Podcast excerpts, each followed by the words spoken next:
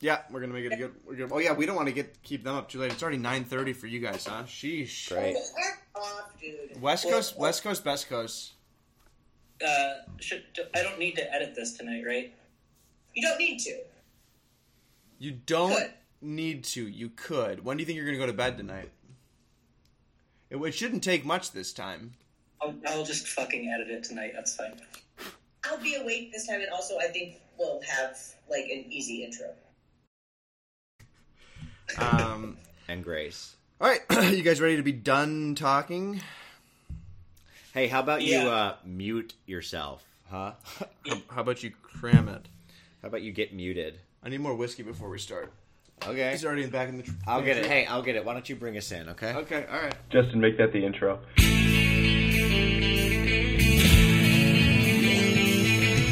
Hello, everybody. what are you doing? I'm squatting near the mic. I'm about. And welcome in to the Let's Talk Fantasy Football podcast. I'm your host TJ Lett here with my co-host JR Lett. We are in beautiful Costa Mesa, Cal- California once again. Welcome to Costa Mesa, California. It's such a lovely place. Such a lovely place. You guys couldn't see that, but I'm absolutely vibing. yeah, right I appreciate you vibing to that, Tommy. I forgot a shot glass, so I'm just gonna eyeball this. Eyeball that for me. How's that feeling? Great. Great. hey, to all you listeners out there, before we get any further, cheers to you, the hard work you put in week in and week out. Glasses up, morning, day, or night. Cheers. Jack, what a week it was in the 12 pack. The matchups were not necessarily super close. However, there were points put up this week. Absolutely stunning stuff. Let's start. I mean, we have we have to We'll just get we'll just a golf clap for Greg. sure. Yeah. Twenty one thousand points. I you know twenty one thousand eight. Tommy's like point two five six point. uh, Who cares? Twenty one thousand or something. Eight. The point is, highest scoring week of the season so far. Could very well end up highest scoring point of the season. Do you think that's dramatic to say? No, I don't think that's dramatic to say at all. I mean, I will was- be absolutely shocked Really? Okay. if somebody beats that. Wow. Okay. Yeah. That's so you're taking it a step further. I Yeah. like that tenacity. Yeah. Yeah. I'll. Me too. I'll, be- I'll be. I will be floored if anyone tops that. No way they do. I say no way. Okay, so we're we're in agreement. Yeah. Twenty-one thousand eight hundred and forty-eight will not be topped this year. Fair enough. It won't be topped next year. Wow. Okay. Now you're getting. Now. And now you're getting. this is a bit egregious. I mean. What if it happens next week? No, it, it's a it's a crazy week. We'll get into it. High scoring weeks. Not a lot of drama. You know, not a lot of theater between- but between the in terms of yeah, you know, within yeah, matchups. yeah. But a lot to talk about. A lot of drama league wide as the standing standing shift. Uh, gosh, we should probably start off here just so you guys can really soak in this episode. Yeah, yeah, good point. And and you know maybe get be prepared to listen to this episode once a week for the next month or two, just to get a taste. Uh, this will be our, our last time recording both together and at all for the next uh, couple couple months, I'd say, Tommy. And we're not going to get into details. Tommy can give specifics on the timeline, but I want to liken it to, you know, every everyone wants to have Manning's for Monday Night Football every single week. Yeah. The Mannings don't want to do that. They got too much on their plate, dude. Yeah. It's Peyton and Eli Yeah. Manning. They're Hall of Famers. Peyton Manning owns Papa John's. Eli Manning has a family.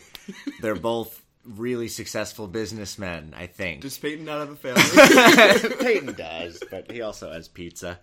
Um, the point is, Tommy and I have a lot going on. Yeah. We've got side hustles, we've got businesses. I know you guys want this content to continue, and we do too. We have a lot of fun making it, but the reality is, we're moguls, and and as much as I'd say this is about friends and family here, this is a business and we have to focus on the bottom line and we've got a few things that just take us away a few different business ventures so it is what it is but we're very excited uh, you can look forward to a special holiday edition, most likely, of Let's Talk Fantasy Football coming up sometime in Late November. late November, early December, potentially. So look forward to that. And Tommy, any more comments? No, I think it was really well said by you. Uh, enjoy this episode, guys. Um, it is super unfortunate we can't record. Jack said a couple months. It's probably going to be closer to like a month and a half, maybe five, six weeks. Let's say six weeks. I'll put it at that. It'll be about that. Um, we did not get to record.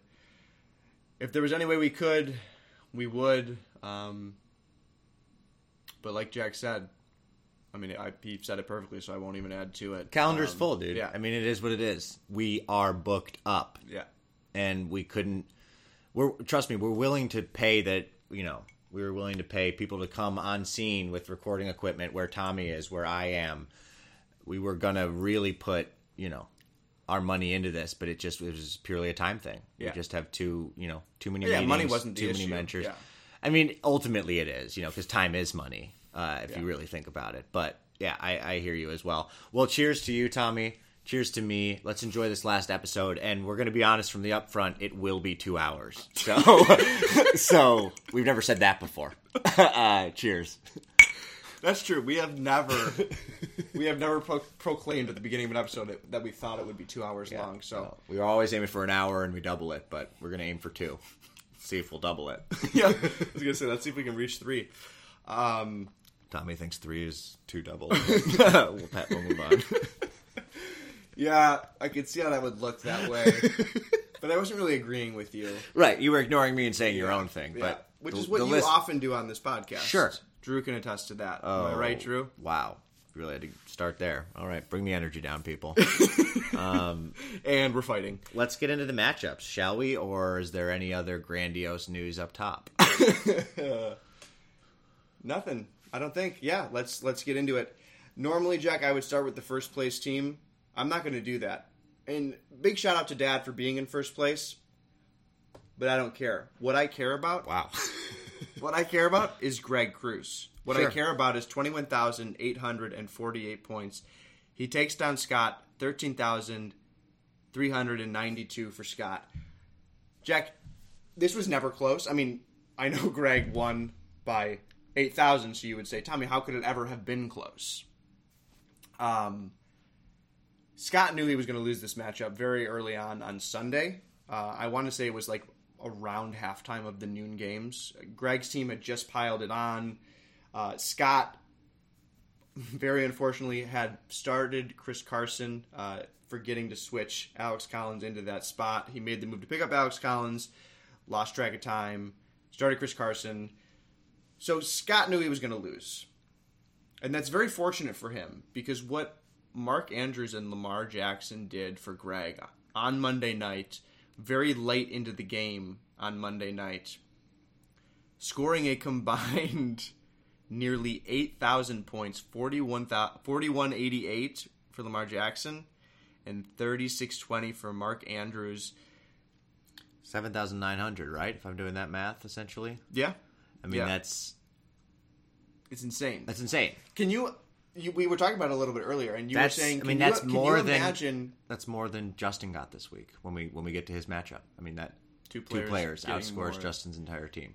Did you really have to say that? I mean, talk about kicking a man when he's down. My God, he's listening in right now, thinking like, Listen, "Good Lord, you're really gonna do that to him?" that was not meant to be a curb stomp. That was just meant to highlight the fact of that how truly ridiculous that is for two players to have. I'm being negative. You're, being, positive. Thank you. Uh, no, you're being positive. Sure.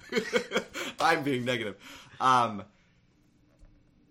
Jack, can you imagine if, let's say, Scott had his point total of 13,392 and Greg was down by like 7,000 going into the Monday night game?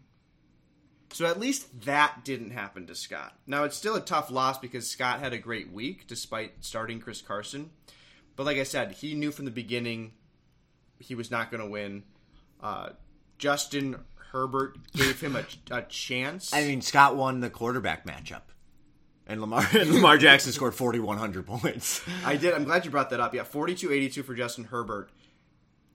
You won't ever see a higher scoring quarterback matchup in a fantasy football game. Well, it, it's funny because I, uh, you know, I, I I think I saw on Twitter if you had Lamar Jackson or Justin Herbert this week in fantasy, you won. Yeah. Unless, unless Unless you you're Scott. Yeah, yeah. unless you're Scott. And you went up against the Lamar Jackson, uh, Mark Andrews stack.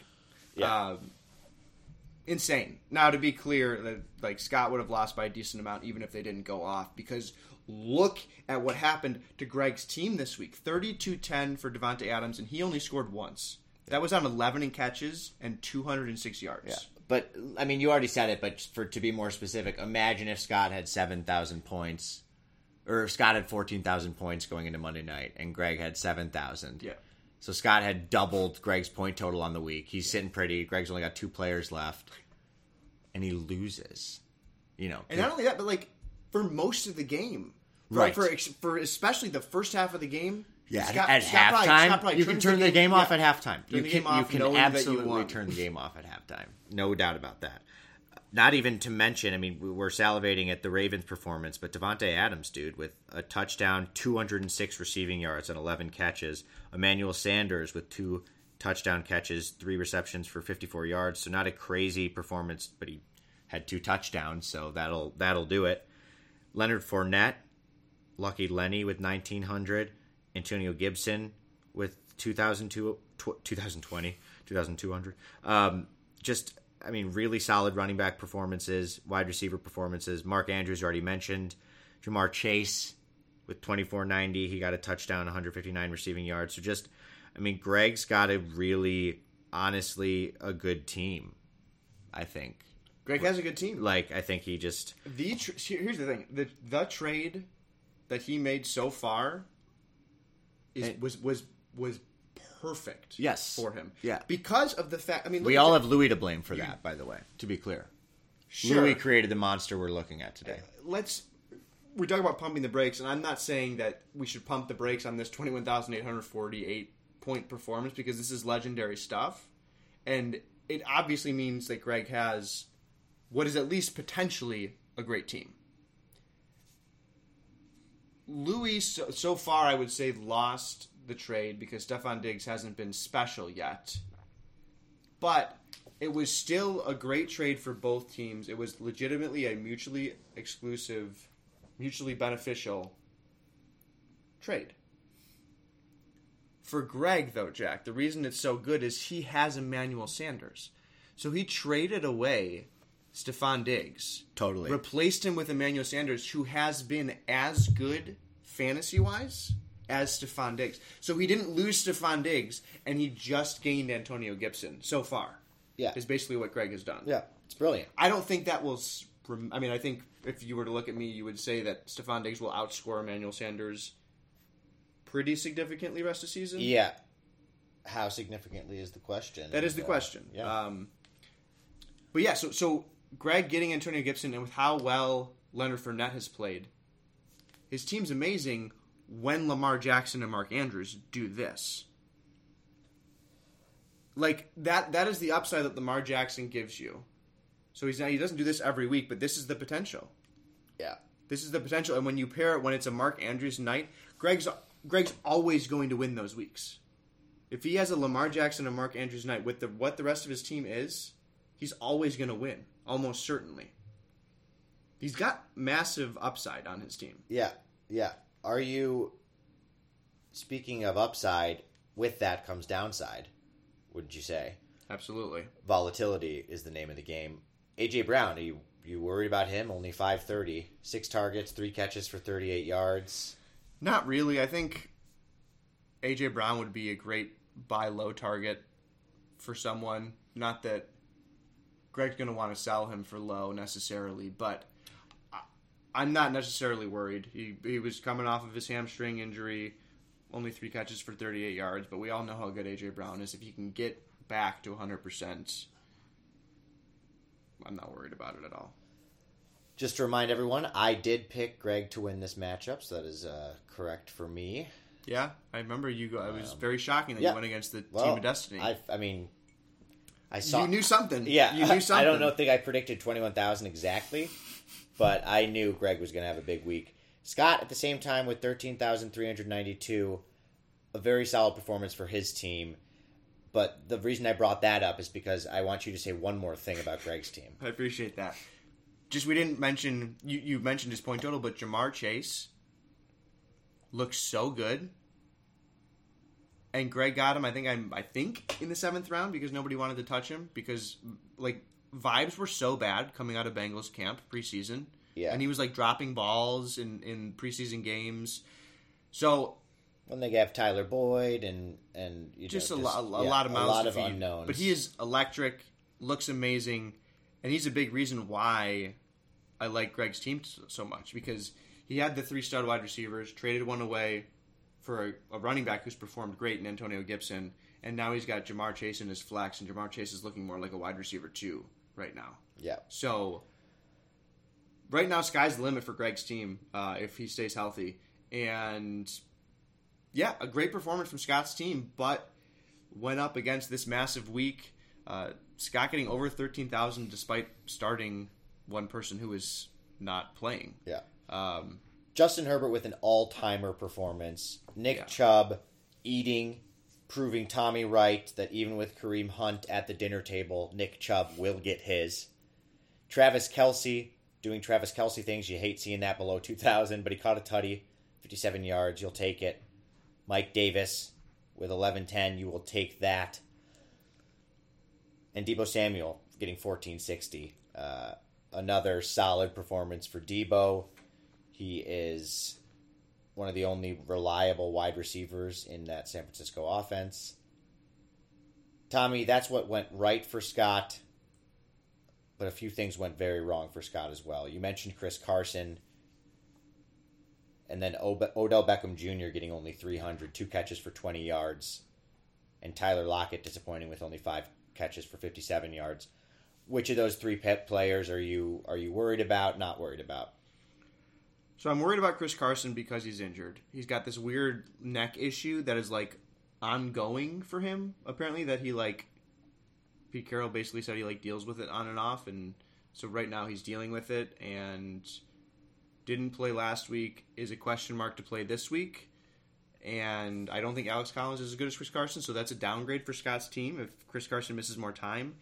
Odell Beckham Jr. getting two catches for 20 yards in a game where the Browns put up 42 points That's it right there. is very concerning because that means even in a game where they move the ball like crazy, you can't depend on a decent performance from Odell Beckham.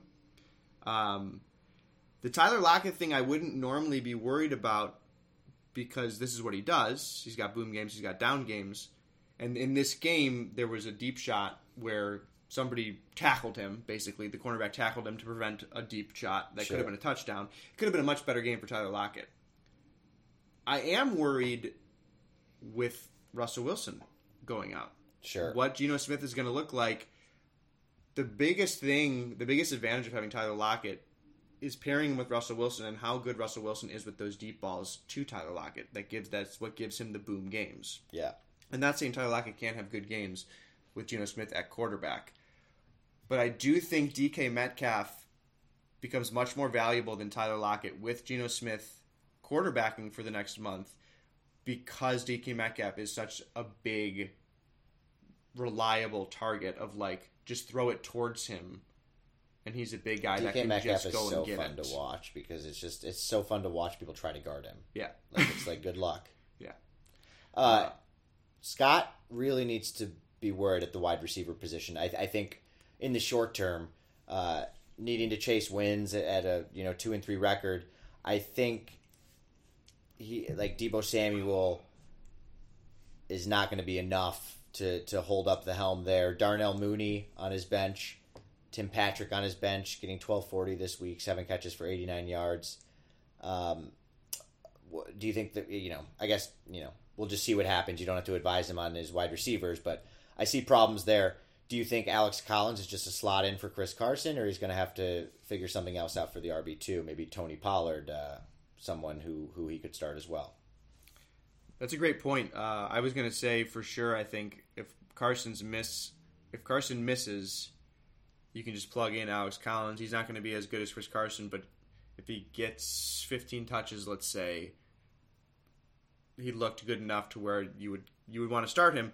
However, I would I would say it depends on matchup because Tony Pollard has been great, even not in the starting role for Dallas. Uh, he's most weeks giving you performance that you're going to be fine with. Um, so yeah, you could definitely play Tony Pollard over Alex Collins if the matchup uh, allows it. Um, but to your point about Deebo Samuel going, Scott and I play each other next week. We'll get into that l- later. Deebo Samuel is going to be on bye, so we can't play him. Yikes! Yes. Grim week for wide receivers So for Scott. yeah, so then you're talking about Tyler Lockett with Geno Smith, Odell Beckham Jr. just putting up a dud. You don't know what you can expect from him, and then Darnell Mooney or Tim Patrick. So, um, yeah, the in, the injury for Chris Carson is a problem, and But it's a season of destiny, dude. It We, we, we're sounding negative about Scott's team. I'm still very high on it. I, I'm still predicting Scott to win the championship this season. I have not swayed from that. Uh, we should move on soon, but I'll let you have the last word. I just want to say one thing real quick. Justin Herbert, electric, to lead them to a victory over the Browns, 47 to 42. Justin Herbert with four passing touchdowns, two yards shy of 400 passing yards, and a rushing touchdown he's the real deal. And I didn't think he was when they drafted him, but he is both for fantasy and in real life football going to be fun to watch uh, at the helm of the Chargers for years to come. yeah, head coach Brandon Staley has done a wonderful job over there. Uh, Oh yeah, they they keep going for it on fourth downs. yes, yeah, Yes, Yeah. they went for it on fourth down, and Yeah, it was like it was like fourth and seven, like type of stuff.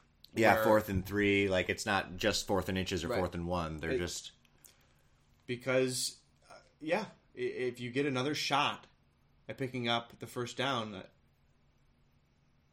that's better. Like Yeah. you have a better chance of picking up a first down with f- four plays than you do with three plays. Correct. play, huh? Take me to dinner first.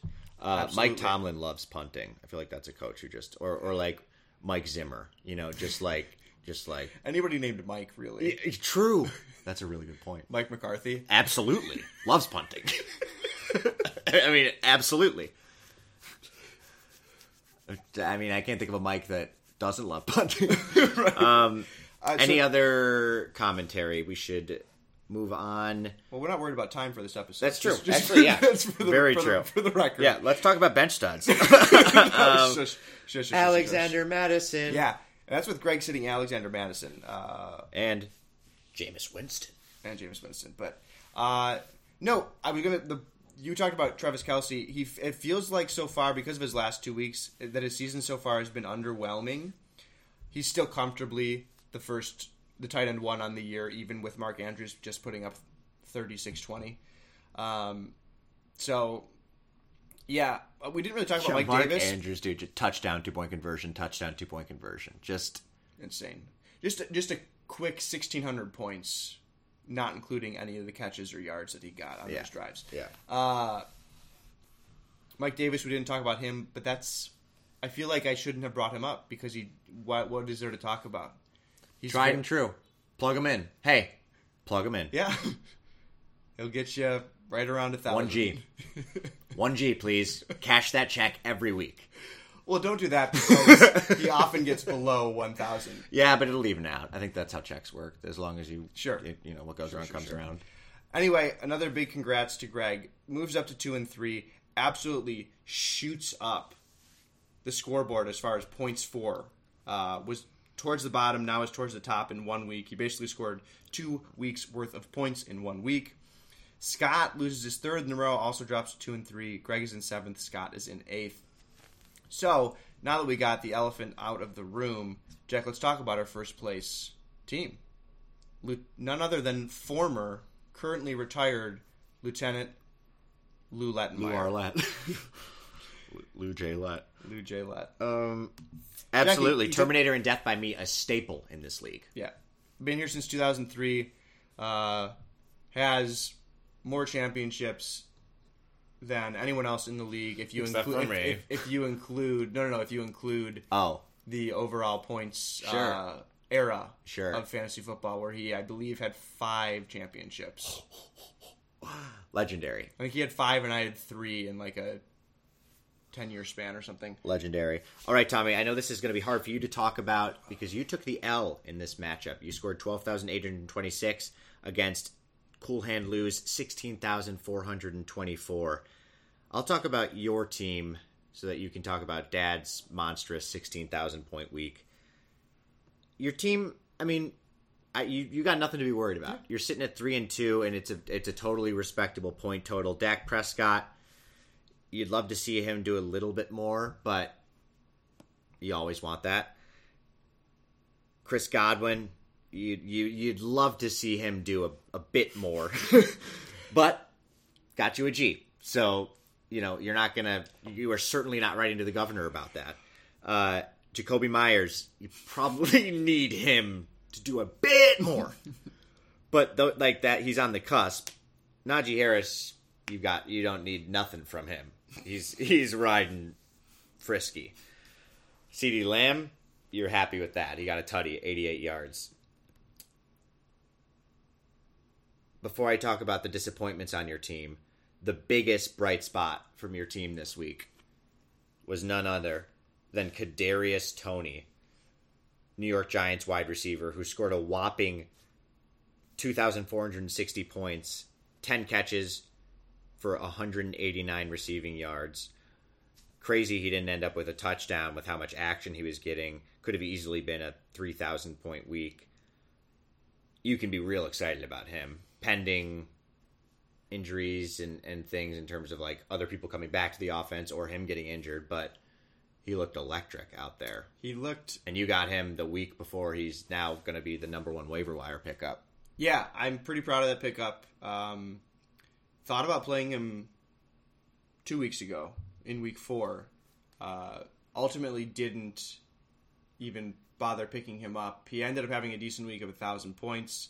Um, I had heard, you know, he was the Giants' first round draft pick this year. He's a rookie. I had heard he looked really good as a player that is electric after the catch, uh, super dynamic. So I picked him up after waivers ran last week, and uh, I really liked the matchup against Dallas. And like you said, Sterling Shepard was out and Darius Slayton was out, and early in the game, Kenny Golladay went out, so he became Mister Necessary and saw an obscene amount of targets. And as his as his coach, how are you going to approach the potentially awkward conversation around his exit from the game? Uh, you know, just any comments on sort of the the punch and the ejection? No, not. I mean, I guess I would say publicly, I'm going to come out and say, you know, that is not something we're going to tolerate as an organization. Um, Right. We expect better from him. Uh, we will have a conversation with him behind scenes and figure out as a group how we're going to deal with that. Um, to him privately, I'm not saying anything. Sure. Uh, I'm going to say don't do that again, and I'm going to say we're gonna we're gonna get you the ball more. Yeah, I honestly I think that's the exact right way to approach it. From a PR angle, you got to make a statement. You got to let everyone know that you don't agree to those standards. But in reality, I think with talent like that, as long as you make it past halftime, punch whoever you want. You know what I mean? Just go get it. That's my opinion. Sure. Um, so we, and- we disagree a little bit. Yeah, at least in my locker room. But that I don't know. That's just how me and Jon Gruden used to do things. Just kidding. Too soon. Jon Gruden, R.I.P. from the Not Raiders. really. Good riddance, I would say. Yes, I just mean he's dead to me. Um, Sure. Crazy emails coming out. Not, I mean, surprising because of how how bad they were, but also it's like we, you know, Jon Gruden's obviously never been a cool dude. I think is fair to say. Um, so glad he is hopefully out of the NFL forever. Would be Again- shocked if he finds his way back in. Even commentating, like I, I would be Right. shocked if he. I mean, he'll probably the the reality is he'll probably get some like, you know, Analysis job somewhere. Right. Somewhere. Some You're not wrong. college football station. No, you know? I think. I mean, yeah. I don't. I don't think he'll be back in, in the NFL working for the NFL in any capacity, whether Yeah. he has an an- analyst or a, on some sort of coaching staff. Yeah. Uh, yeah. So, goodbye, Jon Gruden. So long, farewell, but also rotten hell. Yeah, something like that. The Raiders. Jack,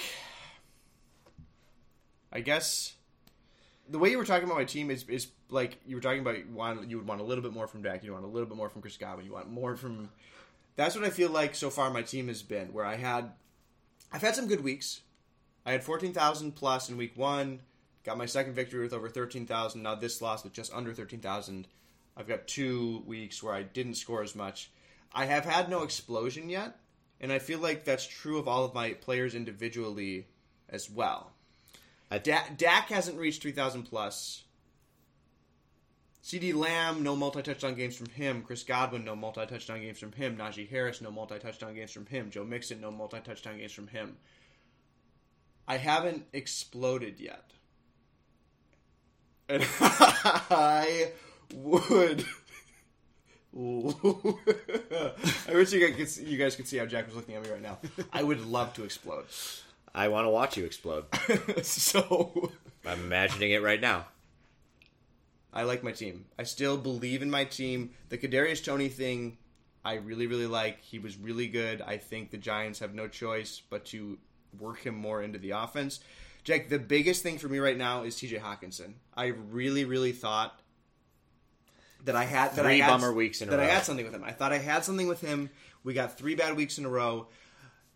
You know, Here's what I'll say. He's still got eight targets in week four. Yeah, even so was- eleven targets, nine targets, two targets, eight targets, three targets. That's two two down games out of five. yeah. I wouldn't panic, but I hear you that you know after those first two weeks, it was like, oh hell yeah, I've got the new you know George Kittle, like a, a Yeah. really a tight end that's going to win you matchups. Yeah. Yeah, yeah. So But I will say, if benches win you matchups, your bench would be up in the running, dude.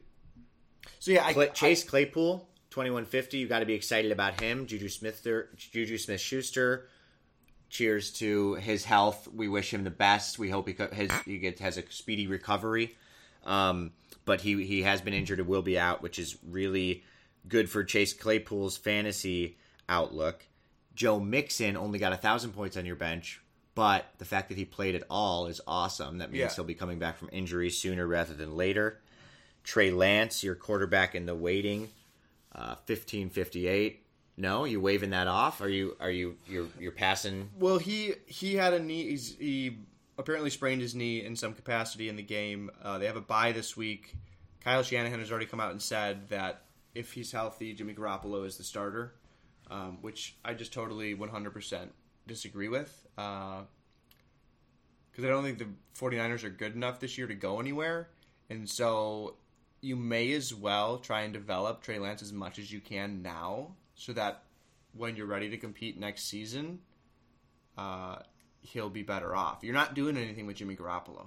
They had their one Cinderella run to the Super Bowl with Jimmy Garoppolo, and they lost that Super Bowl because Jimmy Garoppolo. I can't believe they could have had Tom Brady. yeah. Um, Jack, enough about my team. enough. I couldn't start Joe Mixon. I'm happy he's healthy. Let's, Chase Claypool, Let's, let's go over to Dad's bench. wheels up, dude. I tried to sell Chase Claypool I told for you. pennies. Yeah, and listen, for those of you that that declined my trades that involved Chase Claypool, and you know who you are, you missed your chance. Yeah. because it is wheels up for Chase Claypool. I'm not selling him unless you want to give me a really good offer. Yeah. I think he's going to be great rest of the season. Moving over to the winner's bench, Dad's bench.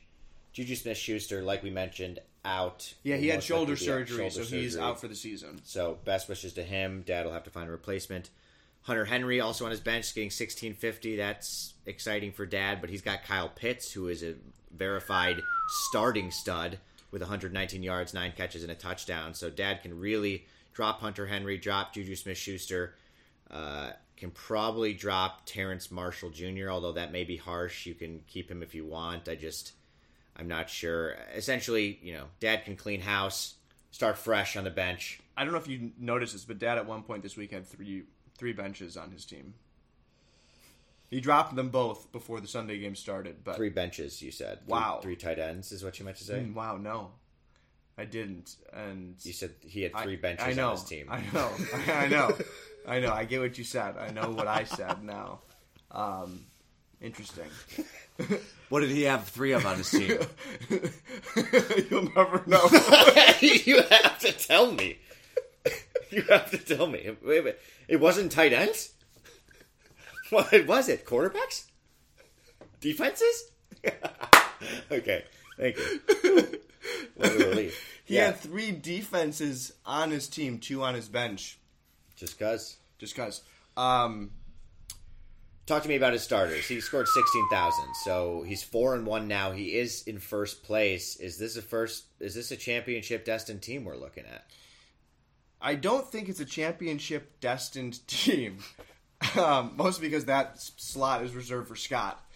Uh, Jack, the big hitters that I was worried about going into this matchup with Dad, they hit big. Josh Allen with 3650 and Derrick Henry with 3100. Another 130 rushing yards and three rushing touchdowns for Derrick Henry.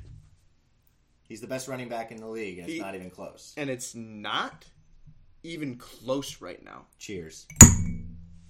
Jack dropped another whiskey cube into my glass. He's going to be refreshing me. Uh, and one into his own glass. Please be drinking up, everybody. Yeah, Uh, please, you no don't matter- listen and not drink. That's our one rule here on the Let's Talk Fantasy Football podcast. You gotta be drinking while you're listening. Cheers. And Justin Jefferson, to a lesser extent, 1590, had a very good game, seven catches for 124 yards. But Jack, Josh Allen looked really, really good, and the Bills looked really, really good. Absolutely embarrassed my Kansas City Chiefs. So I think them As Along- a Chiefs fan, along with- are you in panic mode? No, no, no, no, no, no. You know, my, my good friend, shout out to David Bell, asked me the same thing about the Kansas City Chiefs offense or team in general. Abridged version is I'm not worried about them not making the playoffs. I don't think they'll win the division. I think they make a wild card, and to what extent they can advance into the playoffs, that'll determine on how well they can perform the rest of the year. But they'll make the playoffs, and nobody's going to want to face them in the playoffs Playoffs. maybe they don't figure it out. Playoffs. Playoffs. I don't think they'll miss out on the playoffs. Jack. Oh, Derrick Henry is so good. He's so, so, so good. Best running back in the league, and it's not particularly close. Right. Christian McCaffrey's been injured, so that, you know, fantasy wise, he'd probably be up there with Derrick Henry if he had played every single game. But Derrick Henry, I mean, listen to Derrick Henry's games. Okay, 920 in the first week, you weren't happy with it. It was a game that got completely destroyed by the Cardinals, and he still put up 920. Then we move on 4,470, 1790, 2470, and 3100. He's an absolute beast. He's got over a hundred and over 100 rushing yards the past four games, including games with 182, 157, and 130. He's got he's got two weeks already with three touchdowns in a single game. We're five weeks into the year. He's a beast. He's a machine. And he usually gets better as the season goes on. So if this is what he's doing now, if he's going to get better, yeah, I mean, you like Dad's chances to succeed at least a little bit. When Kyle Pitts put up 2240 and Michael Carter put up 1330 in that London game in the morning, I knew I was done. Yeah, yeah. I knew I was done because it, it, to have a chance, I needed Michael Carter to not have a good game at the very least. Yeah, got a touchdown, which really screwed you.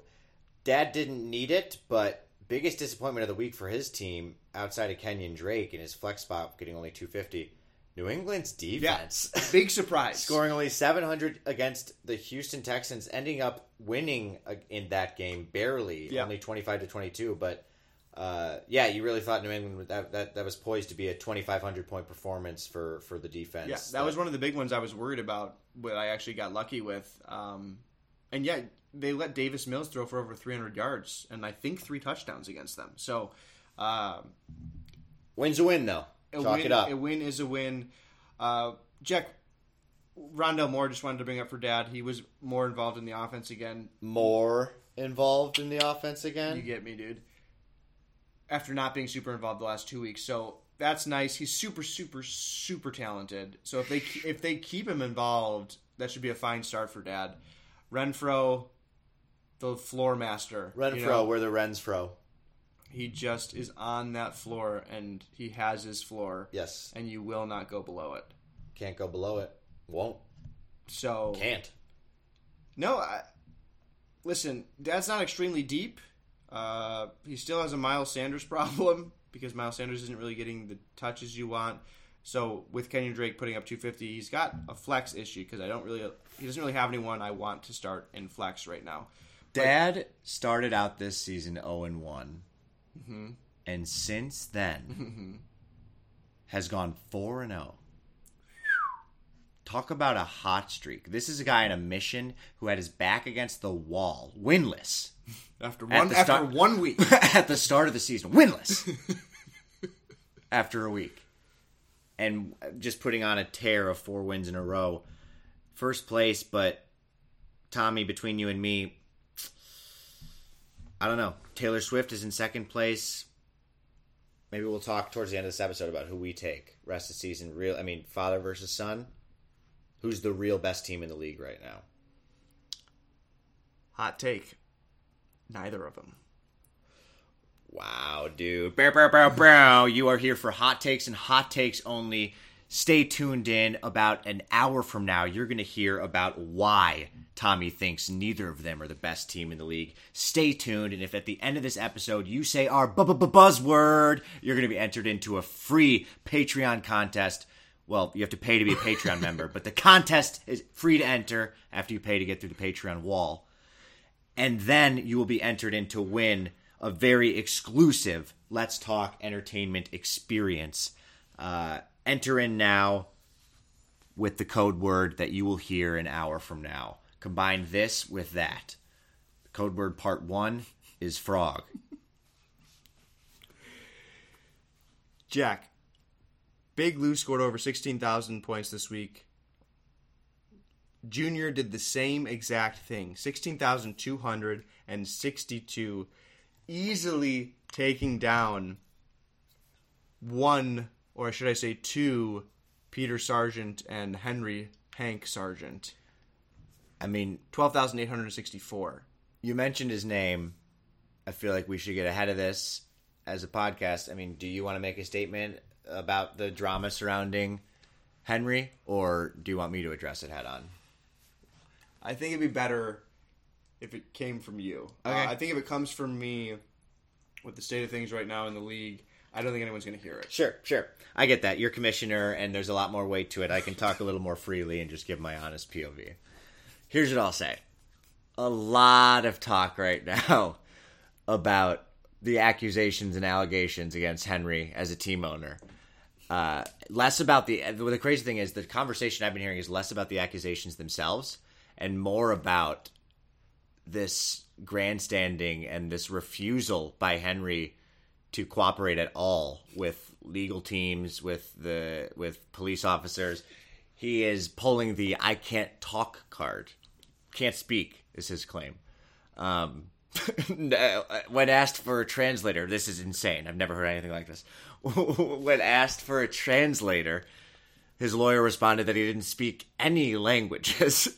so apparently, we've got uh, some guy who manages a football team can't talk. Um, so it's just one of the crazier legal situations I've heard.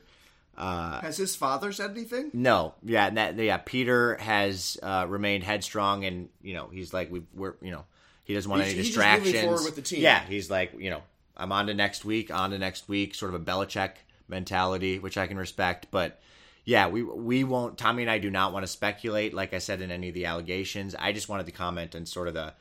Um, from my perspective, some of the humor around the ridiculousness of uh, the legal defense, but it is what it is. No, you know, no ill will against Henry. I get it. Innocent until proven guilty. I just, you know, cooperation sometimes makes you seem a little more innocent, but who knows? I, I get it. We don't know all the details. Totally. Totally. Thank you for addressing that. Uh, it does feel good to get out ahead of that as we go into this matchup, Yeah. um, so that it's just all out there for everyone. Yes. Um, and as we move forward, Jack, I say that Louis easily beat them, mostly sarcastically, because going into the Monday night game, you wouldn't have necessarily bet on Louis to win. Now, it was very possible. It was very possible. He was down, I want to say like 23 or 2,500, something Yeah. like that. Well, it's for for me. All you need to know is like Sarge like texted, you know, like midway through the game, being like, "Dang, that'll do it, Louis. Like that's the nail in the coffin. Like congrats." Yeah, yeah, yeah, yeah. So yeah. like he's dialed into the game, being like, you know, I, I might still win this. I might still win this. Dang, there it is. Little did he know that Louis would go on to score like, you know, three thousand plus more points after that. But that it was he really kicked. You know, he he left no room for any confusion about who won this matchup. He did not want this to be close. Very true. Louis got a, an early 70 plus yard touchdown from Jonathan Taylor on like one of the first plays of the game, and that really gave him such a such an opening to taking the week. But even after that, it, like you said, it took a while. It was it wasn't until the second half that Pete was like, "That'll do it." Yeah. Uh, Marquise Brown didn't have any catches in the first half. Ended up with 2,900. 125 yards on nine catches and two touchdowns. They threw the ball a lot in the second half. The Baltimore Ravens did. Uh, I don't know if you noticed that. Um, They and then- certainly and, did. And Jonathan, Jonathan Taylor very quietly had a 3,000 point performance on 114 receiving yards. Also scored a rushing touchdown and had a receiving touchdown. So uh, Louis played around and sat both Amari Cooper and Antonio Brown this week, and still ended up winning by That's egregious that Louis got sixteen thousand and he had Antonio Brown on his bench with twenty seven ninety. That's yeah. I mean, rude.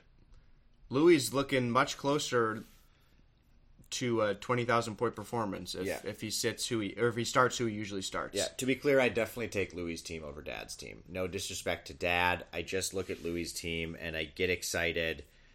I With- get a lot more excited at his wide receivers and his running backs, which is that's That's it. That's the That's heartbeat of the team. yeah. So I, I just you know Jonathan Taylor, D'Andre Swift are both locked and loaded.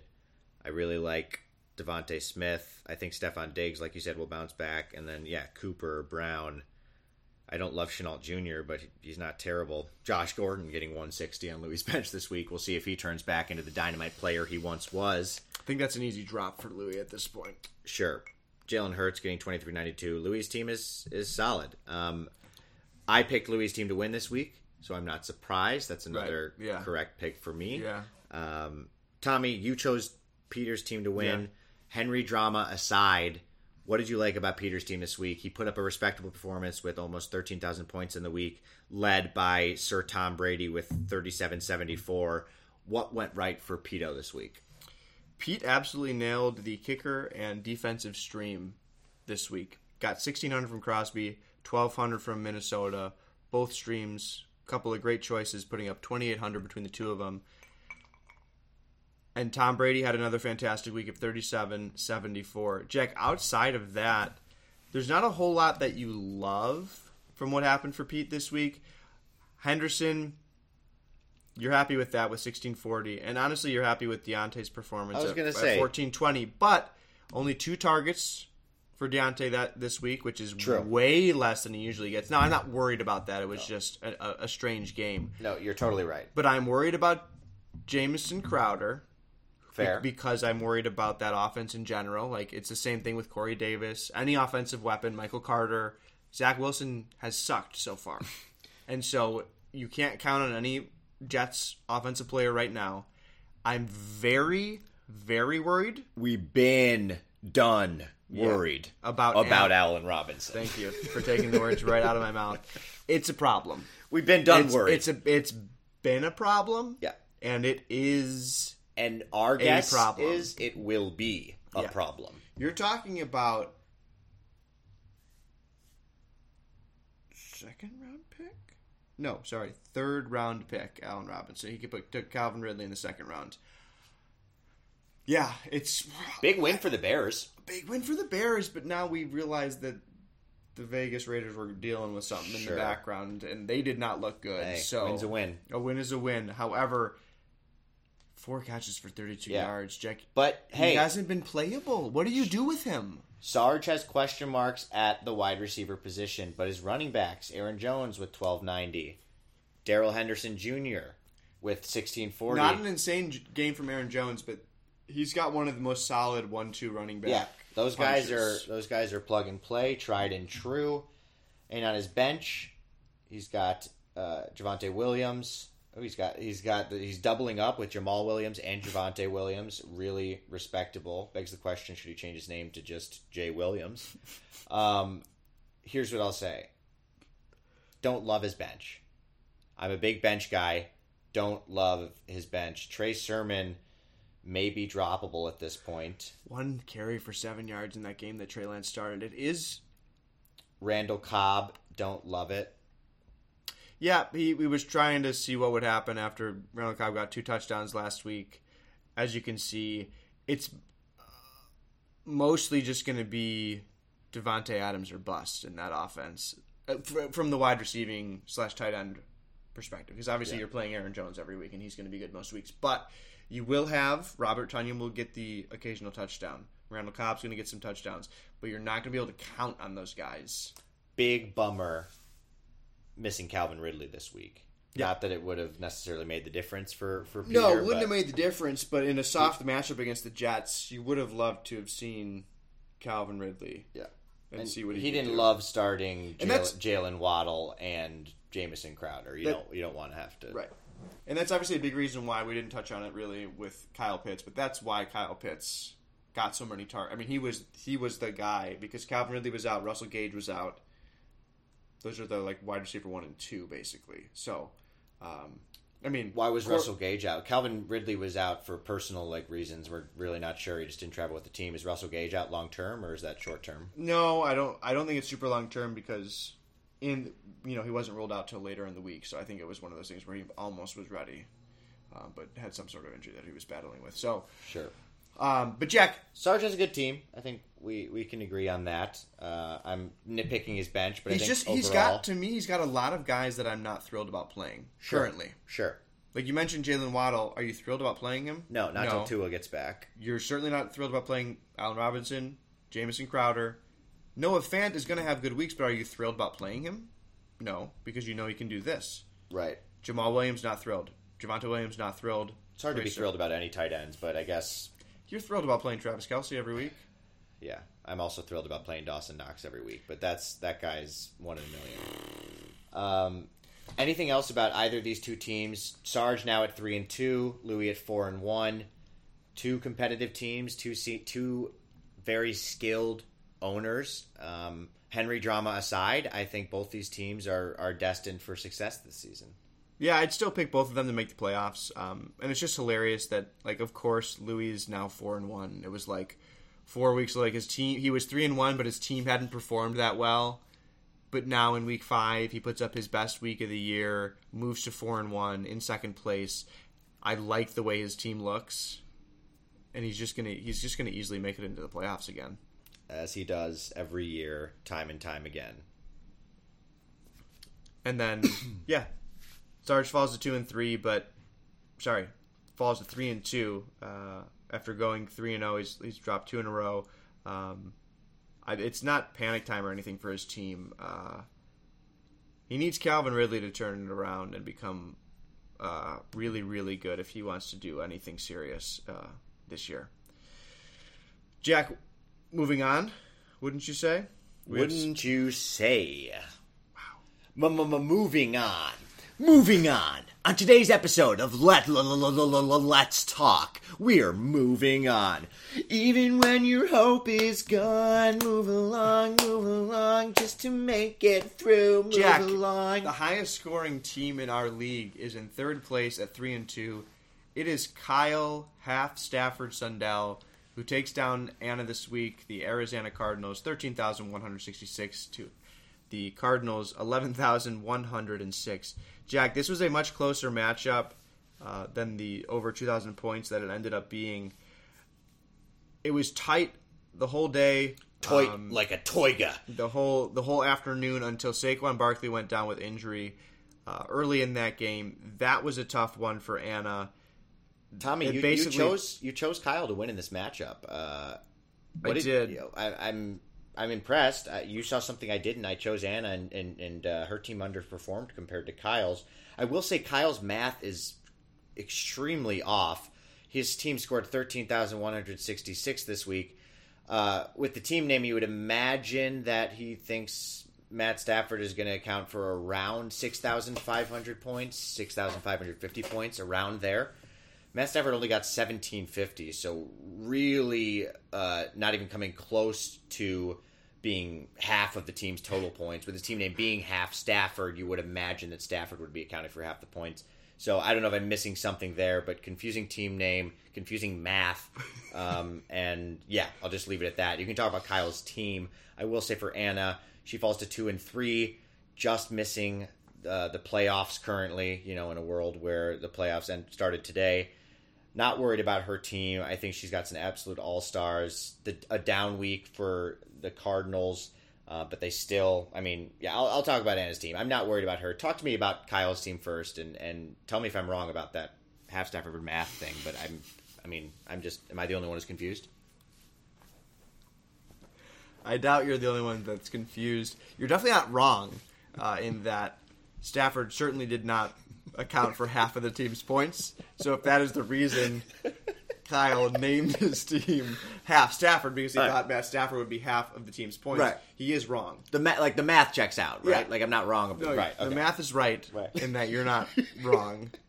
Uh, I would say we would need to talk to the to Kyle, Right. the manager, to Sure. see what the meaning of the team name is. Sure, sure, sure, sure, sure. Jack, it was a pretty mediocre week for Kyle outside of Austin Ekeler, who was just amazing again. Um, I'm happy with Najee Harris, but the way Austin Ekeler's looked, I think I might rather have him right now. Putting up 3,040, he had 66 rushing yards, um, had two rushing touchdowns, had a receiving touchdown as well. Last week it was 2,800. The week before that, 1970, 1,800, and 1170, being his lowest score uh, in week one, where he didn't receive any targets. So, if Austin Ekeler stays healthy, that Chargers offense looks so good that Austin Ekeler is going to be amazing for Kyle this year. And outside of that, like I said, nothing that you're crazy about. McLaurin had one of his down days. Cordarrelle Patterson is the biggest reason It's the real deal. for me right now that I think Kyle's team might be my favorite right now. Bro, bro, bro, bro, bro. Tommy's takes. Hot takes by Tommy. TJ Let. TJ Let, Let, Let, Let. Here's a hot take by Tommy. Let me pause there, Tommy. Thank you, by the way, for the producers for putting in that sound drop. That's a hot take. Tell me more about that. You think Kyle is is looking at a number one roster when he looks into his locker room every week? So he's the highest scoring team, even with Greg putting up the massive twenty, almost twenty two thousand. Um, I just, and it's very early, right? And anything can happen. Just with the way Cordell Patterson has looked, I think it takes. I just it just takes his team to another level because it's somebody he got out of free agency. Like he wasn't drafted. He wasn't anticipated to be anything close to this, and maybe he won't keep this up because he's like he's top five in running backs, and like five or six for for wide receivers as well, right? And he's multiple. He's eligible in multiple spots As and he it's should just be. it's just such a boost to Kyle's roster because he's got Tyreek Hill and he's got Terry McLaurin, both of whom can just absolutely explode any week. And so now his wide receiver three is Cordell Patterson, and And he has Tee Higgins, who's been, who's no slouch himself. yeah, no slouch himself. And with how good Austin Ekeler has been, Josh Jacobs is back, looking healthier, still getting the touches. Tyler As- Higbee with a tutty. That's a that's a tight end you can put out there semi confidently most weeks. Yeah, yeah, that would be to me Kyle's weakest spot, just because He's Got Dalton Schultz on his bench. Do you lean that way? I Scored more points this week. Yeah, he's getting more targets, which you like. Um, I, it's a it's a nice pickup by Don't tell Kyle. me what I like. It's a nice pickup No, by no, Kyle. don't Tommy. Look at me. Don't tell me what I like. Okay. okay. Can I keep, can I keep going? Sure. Can I try and keep going? Sure. Okay. Um, we talked about of having a Myles Gaskin problem, Jack. He goes off for 26.90 in a terrible matchup against Tampa Bay because they threw him 10 balls. He caught all 10 of them for 74 yards and two touchdowns. Just when you thought you couldn't play Myles Gaskin, he goes and does this. I don't know what to make of it. I hope they keep involving him this way because Myles Gaskin is good, but I don't really know what they're going to do in games where they have a positive game script. Will they keep running the ball more with Malcolm Brown? Will they will he only get five to ten carries a game, and if they're not losing, he won't get a bunch of targets? I don't know, but at least it's a good game. Kyle couldn't have played him, misses out on those points. It doesn't matter. Kyle's team is really good. I think Real quick, and I can't believe we haven't mentioned this yet, dude. We were really clear about a Myles Gaskin problem last week mm-hmm. that Kyle had. And he didn't pay close enough attention, I think, to what we were saying. It's a Myles Gaskin problem, but as a coach, as a manager, you, you fight through that problem with your player. you don't bench You him. don't bench him. Yeah. And I should have been more clear about that on the last week's episode, but Kyle benched him, which I'm guessing he did directly from our advice because people put a lot of weight in the things we say. Sure. You see a lot of moves happening based on Exactly what we're saying. exactly what we're saying. Sure. Myles Gaskin scored 26.90 on Kyle's bench, got two receiving touchdowns, 74 receiving yards, and 10 receptions. I mean, essentially operated as a running back, but just a monster week. If if that's going to be a thing, we need to be really worried about Kyle's team. Because you think he might be mismanaging? No, I, I, I I've moved on from Kyle mismanaging his team. That's that's a fact I established. My point is his team is dangerous to play against. It's Yeah. just he's already got two top tier running backs. You're going to add a third, you know, good running back into that mix. He he's already starting Tyreek freaking Hill in his flex. I mean, obviously Tyreek Hill is in his flex, but Right. you get the point. I guess it'll be between Tee Higgins and Myles Gaskin for that flex spot moving forward. Yeah. I don't know if you have a take on that, but I I, I lean Myles Gaskin. Yeah, I, I it's tough because Higgins looked really good the first two weeks, um, and he still saw seven targets this week. Just didn't get in the end zone. So I think it really depends on matchups. I personally am not still not like super confident in playing Myles Gaskin next week. It is a great matchup against Jacksonville. Um, so if they can get the ball going on the ground, uh, like I said, I just don't know that he'll see the targets that he saw playing from behind all game against Tampa Bay. So it'll be up to Kyle on who he plays in the flex. But I, I need more out of Myles Gaskin before I'm comfortably starting him. Verified bench stud Myles Gaskin this week. Henry Ruggs a decent bench performance with 660. Mecole Hardman with nine receptions, 76 yards. Yeah. Did not see that coming. That's a shocking bench stud performance. So congrats. Not only did Kyle have a really solid week with his starters, he also had some bench studs. And on the other hand, Are did, you- did not have bench studs. Are you worried at all for Anna? Let me just paint the picture, then I'll let you take it away. Outside of Mike Evans and Kareem Hunt this week, there was a lot that you weren't happy about. She recently made a trade with you, gave you Courtland Sutton and um, Marvin Jones, and she got George Kittle in return, who has now been put on the injured reserve short term. However, missed this week and will miss at least two more uh, before he can be brought back. Potentially, more games will be missed. and now she has Saquon Uh, let me Barkley. pause you there. Now she has Saquon Barkley. Saquon Barkley going out with injury, and I'm not. no, no, I am just hold on. No, no, no, you don't no, no, no, this. you don't do this. You don't do this. No, no, no. We're Stop. pointing at each No, other. For every, stop. anyone who's not watching the YouTube stream, we're pointing at each other. You don't Stop. do this, dude. Hold on. It's my turn. I am merely presenting the facts of the situation. I am painting a picture. Facts. Says facts. Okay, I'm sorry. What about what I just said is not a fact? You're Did you spinning a narrative, dude? The way you're presenting. Stop. Okay, let me Stop. paint. Let me Let me. paint a picture. No.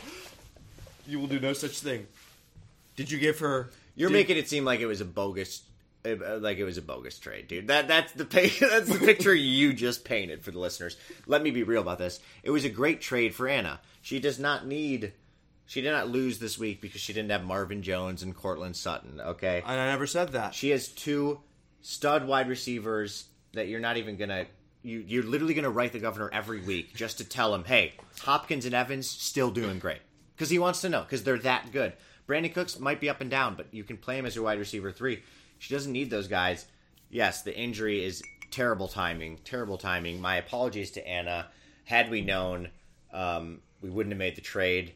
Obviously, uh, my my clubhouse feels terrified both for George and uh, you know you that you have to be without him for three weeks. So I apologize, but I think it was a great trade. I see what you tried to do there, but I had to stop you, Tommy, from painting that narrative. Actually, last week you told me that you didn't like the trade for me. You thought Anna, you thought Anna had gotten the better end of the deal. So it's it's interesting. It's interesting how you spin these narratives.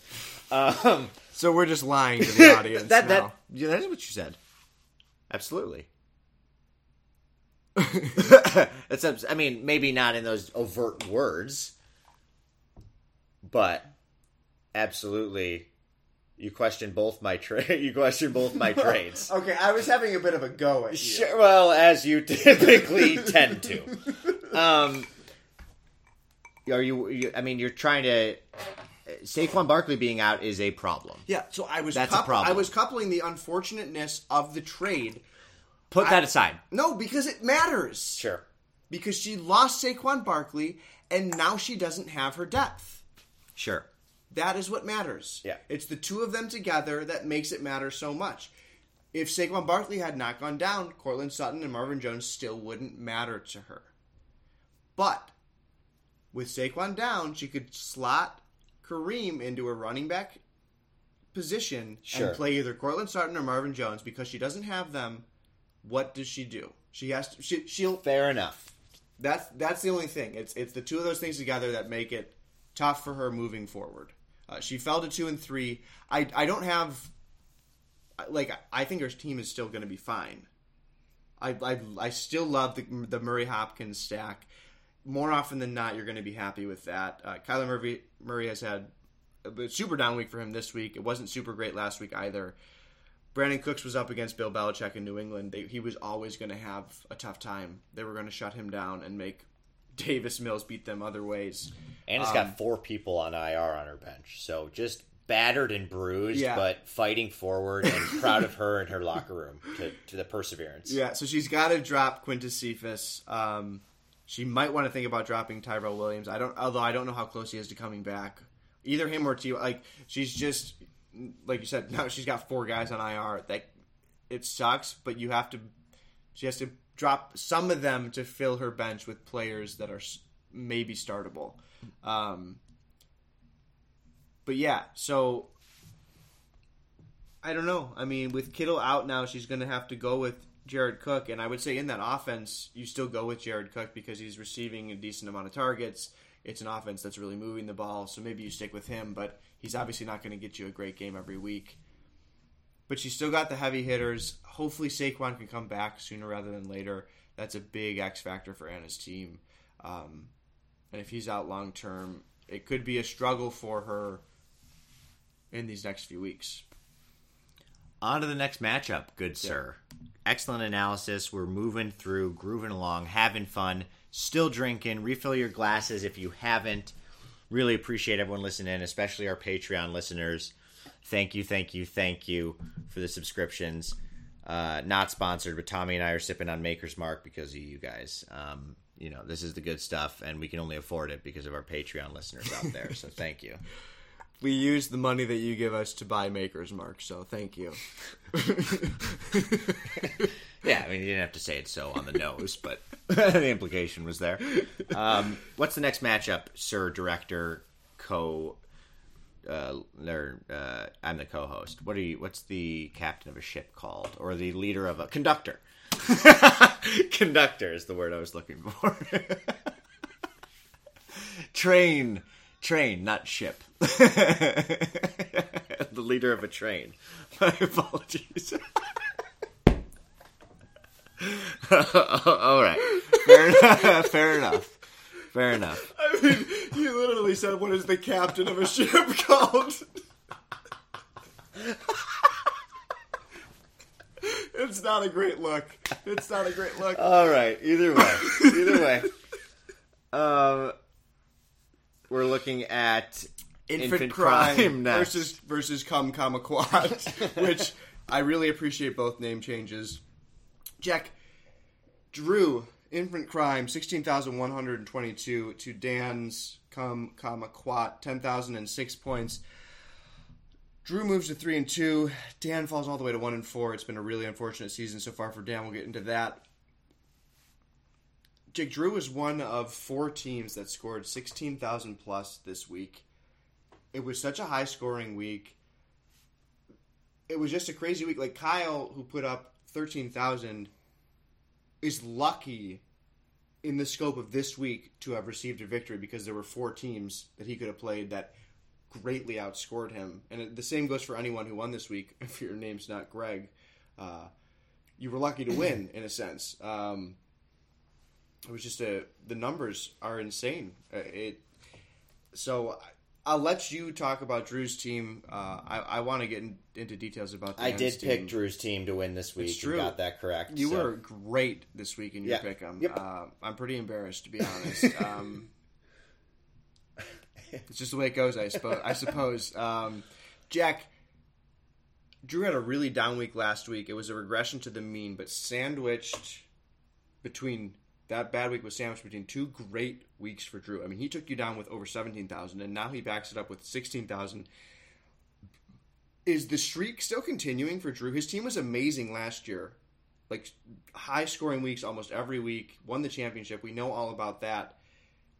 He's only three and two, but the potential seems to be there for his team to put up great weeks.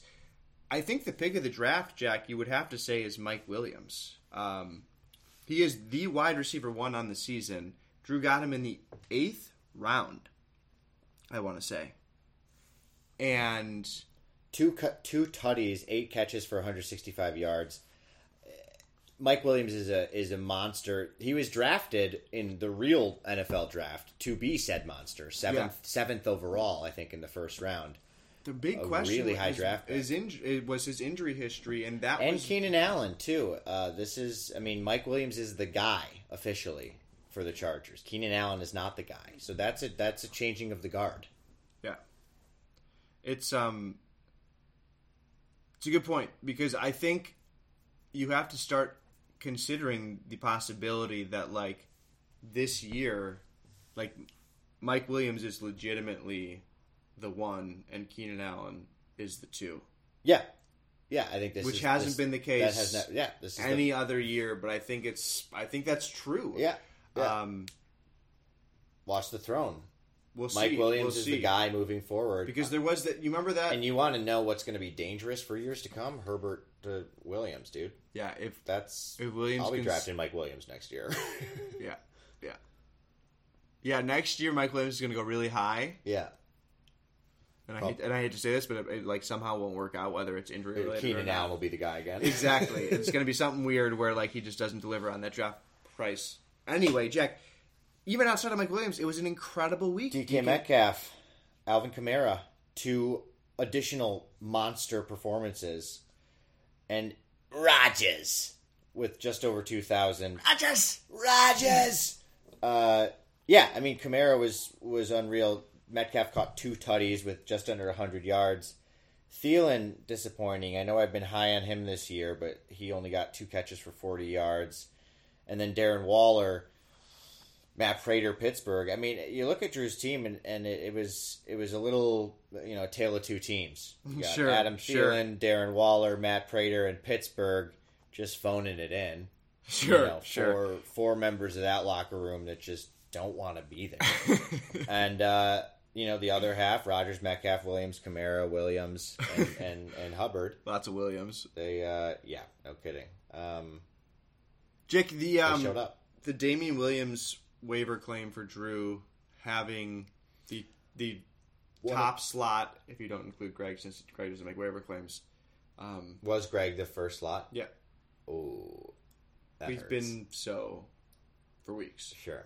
um, or maybe not weeks. It's maybe it's only been a few weeks, a couple weeks, but um, with That was huge. Like- like That's that going to be one of the biggest waiver Yeah. wire pickups of the season. yeah, I mean not- potentially. That's dramatic. That might be dramatic because hopefully Montgomery comes back sooner rather than later. But it could be four to five full weeks of solid RB two production that Drew gets out of Damien Williams. Um, he was great. You love fifteen hundred from him, and Darren Waller hasn't been all that amazing yet. We'll see if he turns that around. Since that week one performance, it's been mostly stuff you're not happy with uh, with the draft capital you spent on him. I'm not worried about Thielen really. Uh, he had a great week from Chuba Hubbard, who that's probably going to go away because McCaffrey's coming back.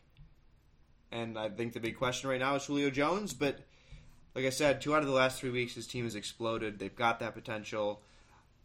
He's got a bunch of old guys mostly, but uh, you know there's some youth there still. Kamara and uh, uh, leading the way there. He's pretty young, so maybe they've got enough in their tank to uh, to pull this off again. I don't know. We'll see. But he's he's one of the highest scoring teams. So, Jack, Dan's team on the flip side, man. it's his team I this is week. good. Yeah, but Kenny Golladay with a goose egg that hurts, my I know. dude. Do you Zach Ertz with 120 that hurts, my dude. I okay, so he only got ten thousand points, and it's really bad. Kenny Golladay went with, went out with an injury. Russell Wilson left the game with an injury. He's going to be out at least a month. Christian McCaffrey out with injury. Hopefully, will be back next week. But Jack, this is a one in four team that is one of the higher scoring teams, and go, coming into this week, I think was second or third in scoring it's been very, very unlucky for Dan. He's now without his starting quarterback. He's going to have to look to the waiver wire to replace him. He maybe just streams based on matchup the next four weeks for however long Russell Wilson will be out. And yeah, I mean, Damien Harris left the game with a, a chest slash rib injury. The real bright spot is James Robinson, who's looked awesome for him the last two weeks. Um, he's been super involved, had 149 rushing yards and a rushing touchdown. So I'd say that's his bright spots for sure. Hopefully McCaffrey can come back and hopefully he can get good production from whoever he streams at the quarterback position because at 1 and 4 it's looking grim only because of the injuries. Um, I guess another small bright spot is that Dallas Goedert was put on the COVID list, and so now maybe Zach Ertz becomes a better tight end option with Logan Thomas also going out prayers, thoughts, and prayers to Dallas Goedert. I wouldn't describe that as a bright spot. I hope he's okay and healthy. prayers to his families. Cheers to his long, uh, you know, health and safety. Fair enough. Yeah. Fair enough. Cheers. But I would just say it's a super unfortunate start for Dan.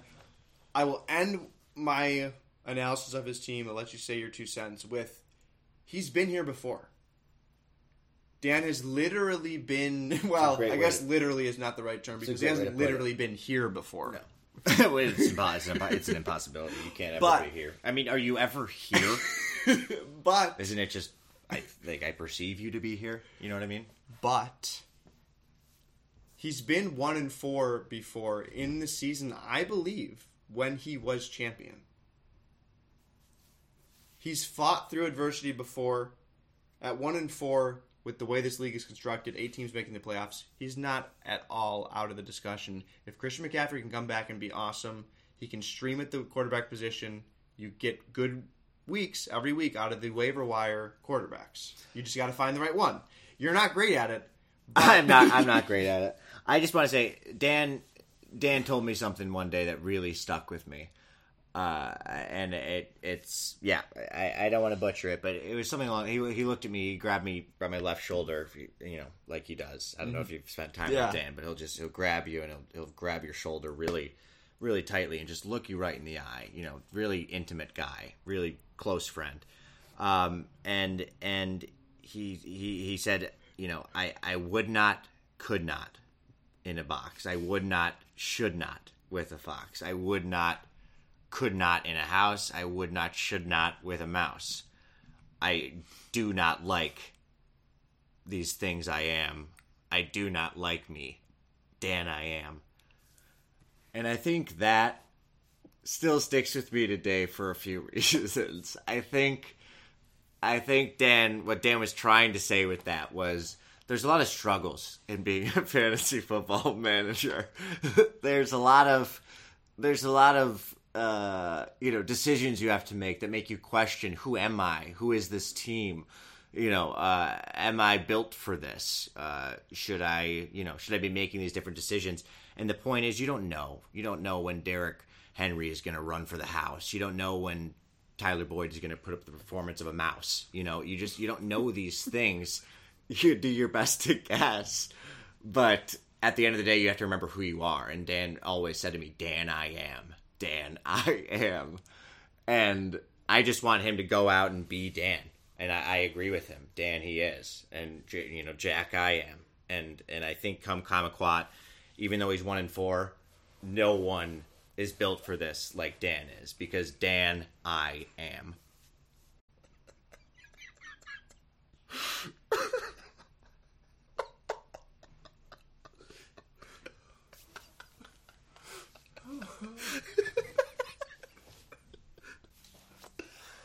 I'm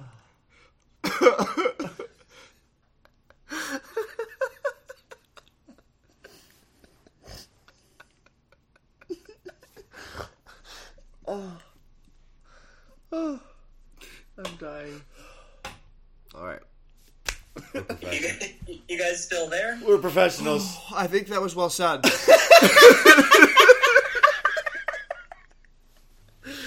I think that was well said. Um, wow. Cheers. Cheers. Hey, cheers to that. Drink up, everybody. Whether you're walking, stepping, sitting, driving. Cheers. Not driving. Don't drink and drive. it's a family podcast. All right, we joke around here, everybody, but uh, yeah, Dan's down week was not helped by Cooper Kupp getting vultured by Robert Woods. We'll touch on him when we go over my team and my matchup. But to your point, Dan's one and four. He's got a good team. I mean, I, I I wouldn't panic. I'm sure he's not panicking. He's been here before. Yeah. Act like you've been there before. Dan will act like he's been here before because he has. Yeah. Keenan Allen, though, I would worry a little bit. Only getting 1050 with the Chargers scoring 47. We just talked about it. Mike Williams is the guy. It's fine. Keenan Allen is still startable, but he just might not be getting you Keenan Allen numbers like Yeah. he has in the past. Sure, he's he's probably still the floor that you want without The, the same the same upside that you crave. Yeah. Uh, Jake, let's move on to the next matchup. I think we're four sixths of the way done with these matchups. Um, what? Let's see. Wait, is that true? Or are we all? No, yeah, we're we're fifth, five sixths of the way done. That's incredible. It's just you and Justin, right? Great. We're at an hour and a half, so Nice. I love that. That's amazing. perfect. Bustin Justin takes down bottom fight. Who will be last? Currently, that is Justin. He falls to one and four, uh, with pretty significantly the lowest points for, uh, only putting up seven thousand eight hundred twenty-four. Jack, you had one of the worst scores of the week, bottom four, um, and you won easily with eleven thousand seven hundred and forty points. Jack, luck has turned around. You are now two and three after starting zero and three. Uh, Justin has lost. Was it just two in a row, or is it more? He falls to one and four. Jack, things are looking not great. The injury bug has hit him hard. He was without both Dalvin Cook and David Montgomery. His He has Justin got off to a I mentioned dad's streak earlier. Justin he's started the season blazing hot, undefeated for the first part of the season, and since then has lost four in a row. Talk about a skid. Wow. See, I didn't even know it was that bad. Jack, I guess, ah, man, let's start with his team. And I don't, it's not, it might not be as bad as it looks. Uh, and that's, I say might, so that's probably not super comforting. But it's bad if he's without both of his starting running backs because he's got such little running back depth. Although, honestly, Zach Moss and Herbert, Khalil Herbert from the Bears, backup running back now to Damien Williams, they performed pretty admirably for two guys that have no business starting. Justin needed to get a victory this week on the back on the backs of his wide receivers. Yeah, and he did the exact opposite. Well, they did. I mean, I wouldn't blame it on Justin as a manager. Those wide receivers talk about not showing up for your clubhouse. Yeah. Corey Davis, four catches for 45 yards, 650. DJ Moore, five catches for 42 yards, 682. His 682. first bad game of the year, Sam Darnold looked awful. Cole Beasley, five receiving yards on one catch. I mean, that's tough to overcome. So, Sanders has overtaken him as the second option there uh, in Buffalo. Emmanuel Sanders has overtaken. oh, Cole Beasley. Cole So Cole Beasley. Beasley is now wide receiver three in Buffalo. Yeah. And he's behind Dawson Knox, so he's probably more like wide receiver four. Option four. Yeah. Corey Davis, not worried about, but also Jets are going to. It's it's what I it's what I met. Yeah. What I mentioned. yeah, you've been saying this. Corey Davis has the upside. Uh, he's probably Zach's favorite target, but Zach has looked really really bad. So DJ Moore's worst week of the season by a lot. yeah, it was his first down week. Had been awesome before that. So no panic there. He's still starting Brandon Aiyuk, which you don't like. You don't love Um, that. I said it earlier, and I stand by it. Deebo Samuel is the only wide receiver you're going to be starting in that 49ers offense. Not that it's it's a really unfortunate for Justin that he has these injuries right now. Um, this is where depth becomes an extreme issue for him. He we talked about him not having the depth beginning of season. He's now down to starting running backs.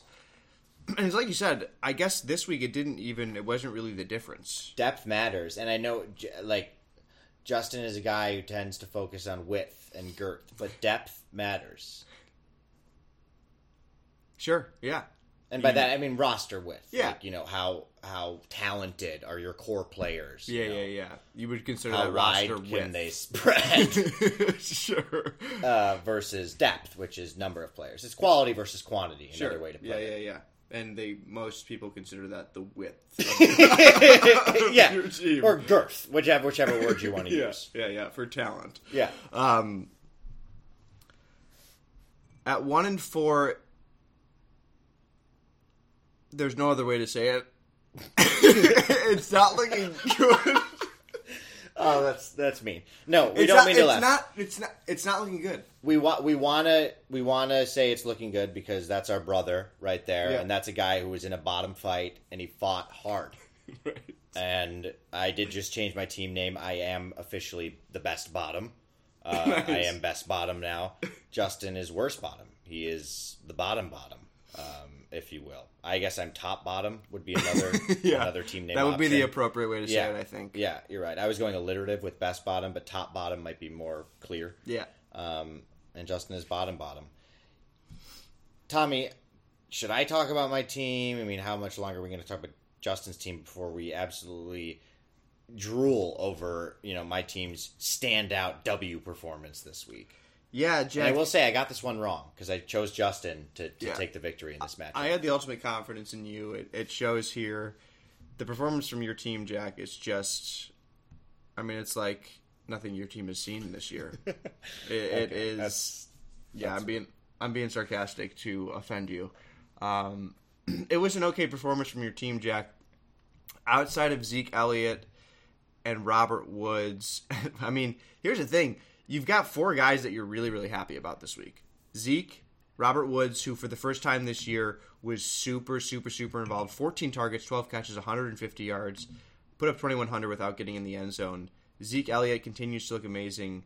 Dawson Knox, who like we talked about a little earlier, your your trade right now looks like highway robbery because Dawson Knox is one of the best tight ends in the league, and George Kittle is on IR, and you basically just got two wide receivers for free. Um, he's That's a good way to put it. he's pumping his fists uh, after No disrespect to his team, but that is how it seems right now and how it feels. he's scored Jack in four straight weeks, Dawson Knox has five touchdowns in the last four weeks. Uh, has a floor. His worst week was six ten, which in the tight end landscape you're still okay with. So if this is his upside with a floor of six ten, I just he's going to be a top five tight end this year. I- a he will be. And then i just gotta say before you keep gushing over my team i really appreciate it. I am lucky it goes without saying but i'm very lucky to get the w this week. Yeah. time and time again we joke about it on the show but it's just true. I am i'm bad at fantasy football in the sense that i'm terrible at streaming. I don't know what more proof you need.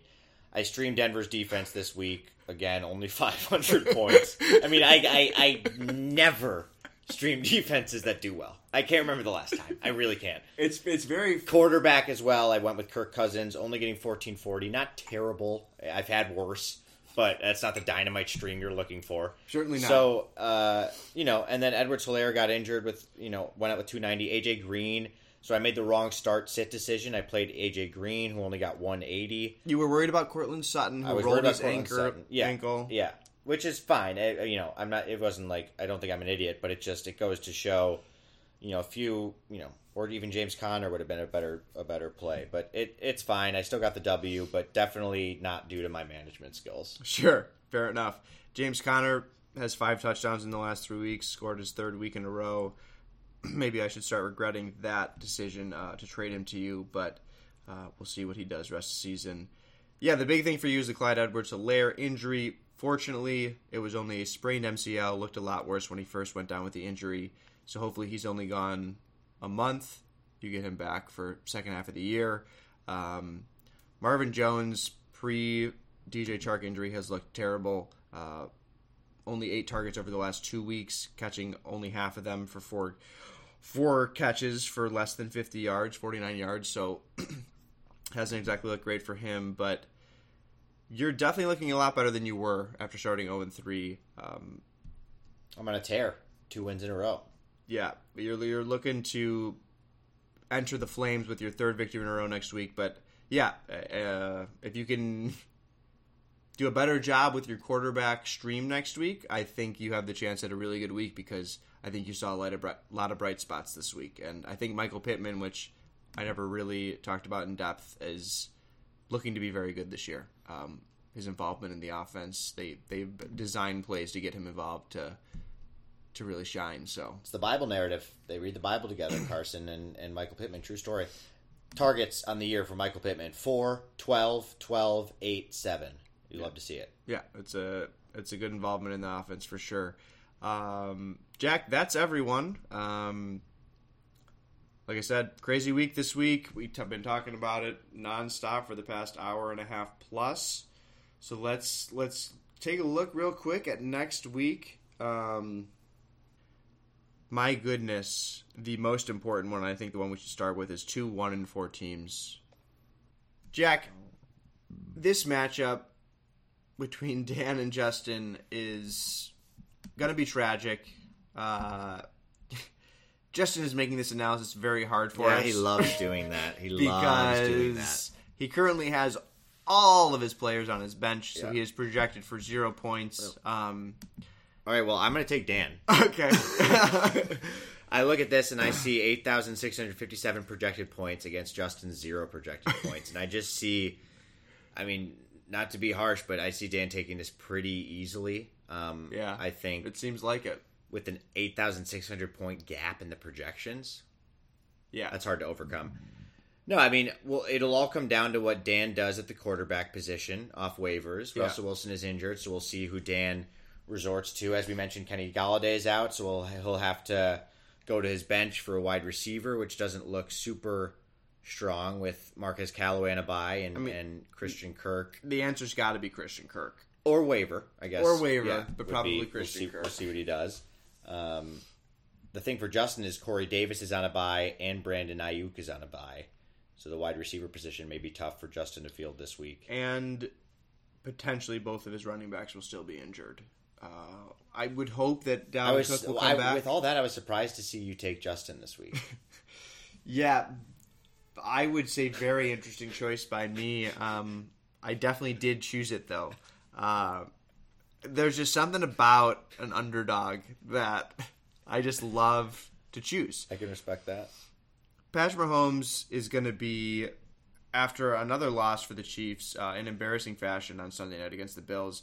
He's going to go ham against Washington. He's going to make the football team look like not If you reload it, Justin a uh, football team. Justin put his players back in just to make the analysis a little easier. So he's producing live on the spot. He just roster, sent in a full roster. So you actually got a steal because odds changed fast. I thought I had an eight thousand point advantage, and they actually have a Justin's projected for twelve thousand two Yeah, he's eighty percent favored to win, so I feel pretty good about this choice, Jack. He's the clear favorite here, uh, despite injuries for both his running backs.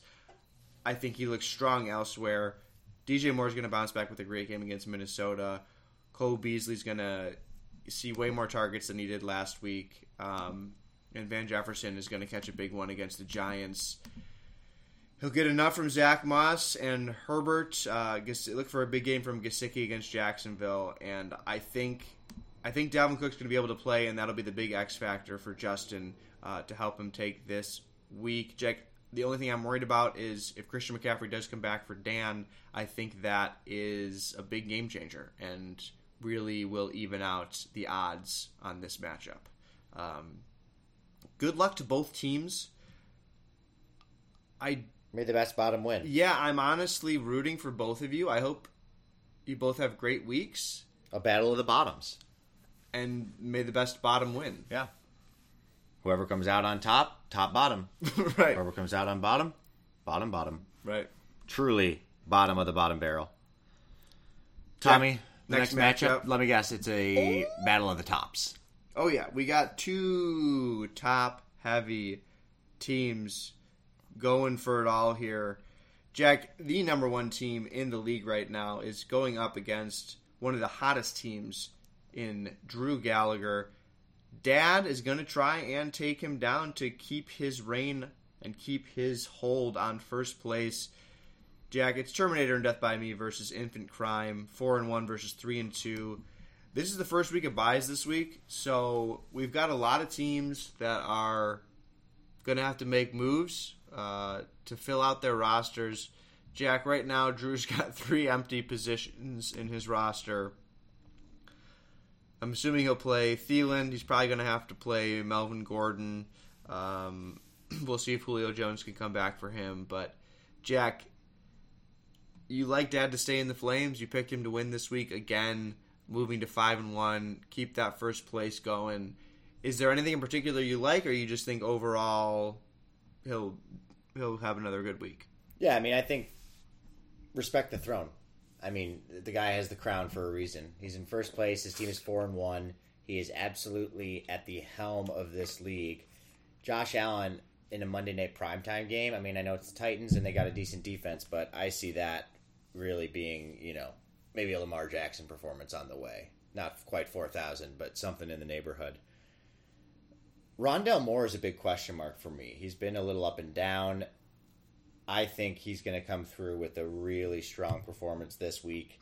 I see that being the difference. Um, Mike Williams will struggle to follow up his electric performance against Baltimore. I see him coming back to earth a little bit. Uh, and I just, I, I really, you know, we'll see. Dad will have to make a few decisions. New England's defense, will he play them against an electric Dallas offense? That's a question. Kyle Pitts on bye, so Hunter Henry is there. I guess that's why Dad didn't listen to me and saying drop Hunter Henry. Very well done. Way to be, way to think for yourself because I'm an idiot for suggesting that. Um, yeah, I just think Dad takes the W here. I think it's close, but I also think Infant Crime is tasteless for a team name, so I think that's pretty clear. Yeah, fair enough, Jack. You certainly like uh, a lot of things going on on Dad's team over there. Uh, he was able to fill out his roster, replace those buys that he's got going on this week. Jack, the reason I like Drew this week is because I don't see why things should slow down for him. I like a lot of the matchups. Um, Aaron Rodgers loves to destroy the Bears, and so I see him having a really good game, embarrassing a Bears defense that has looked pretty good the last few weeks. DK Metcalf, prime time, Sunday night against Pittsburgh. I think Geno Smith will lean on him. He's going to have a big week. Lean on Geno. I think Mike Williams stays in the Flames against Baltimore. I see no reason why he should have a bad week. It was, I think it's going to be an anomaly that week against Oakland, or wow, the Las Vegas Raiders, excuse me. Uh, They should have stayed in Oakland. they at should have this stayed in Oakland. Uh, Darren Waller should get back in the end zone this week. Adam Thielen's going to have a bounce back week. Um, he's got a choice to make uh, with Alvin Kamara on bye. That is obviously a big disadvantage for Drew. Um, I think you can plug Gordon in against the Raiders and hope for a touchdown from him. And if Julio Jones can come back, that would be big for your roster. But even if he can't, I think Sammy Watkins is someone that you can play. Devin Singletary is someone that you can play. Or we'll look to see if Drew goes to the waiver wire or free agency to pick up a flex option.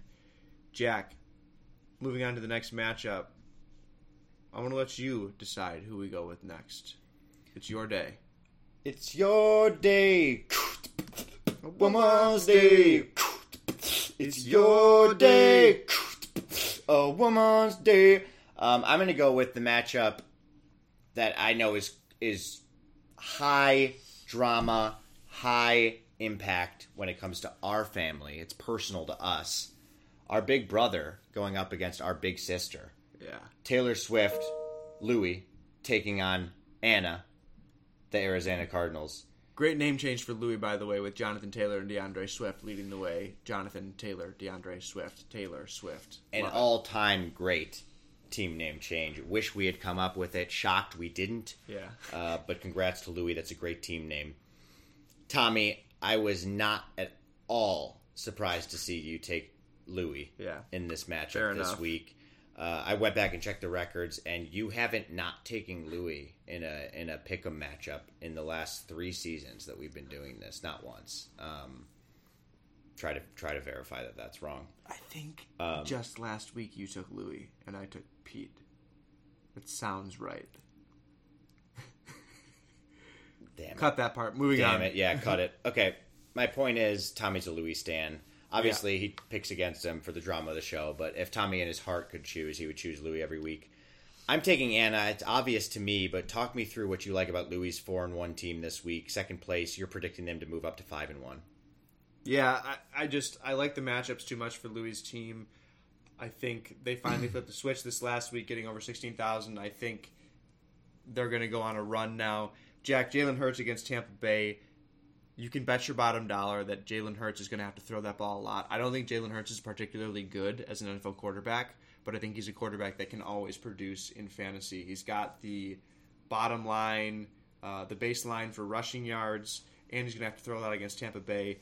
Stefon Diggs, Monday night, we talked about Josh Allen going off. I think on Monday night against a really bad pass defense of the Tennessee Titans, I think he's going to explode.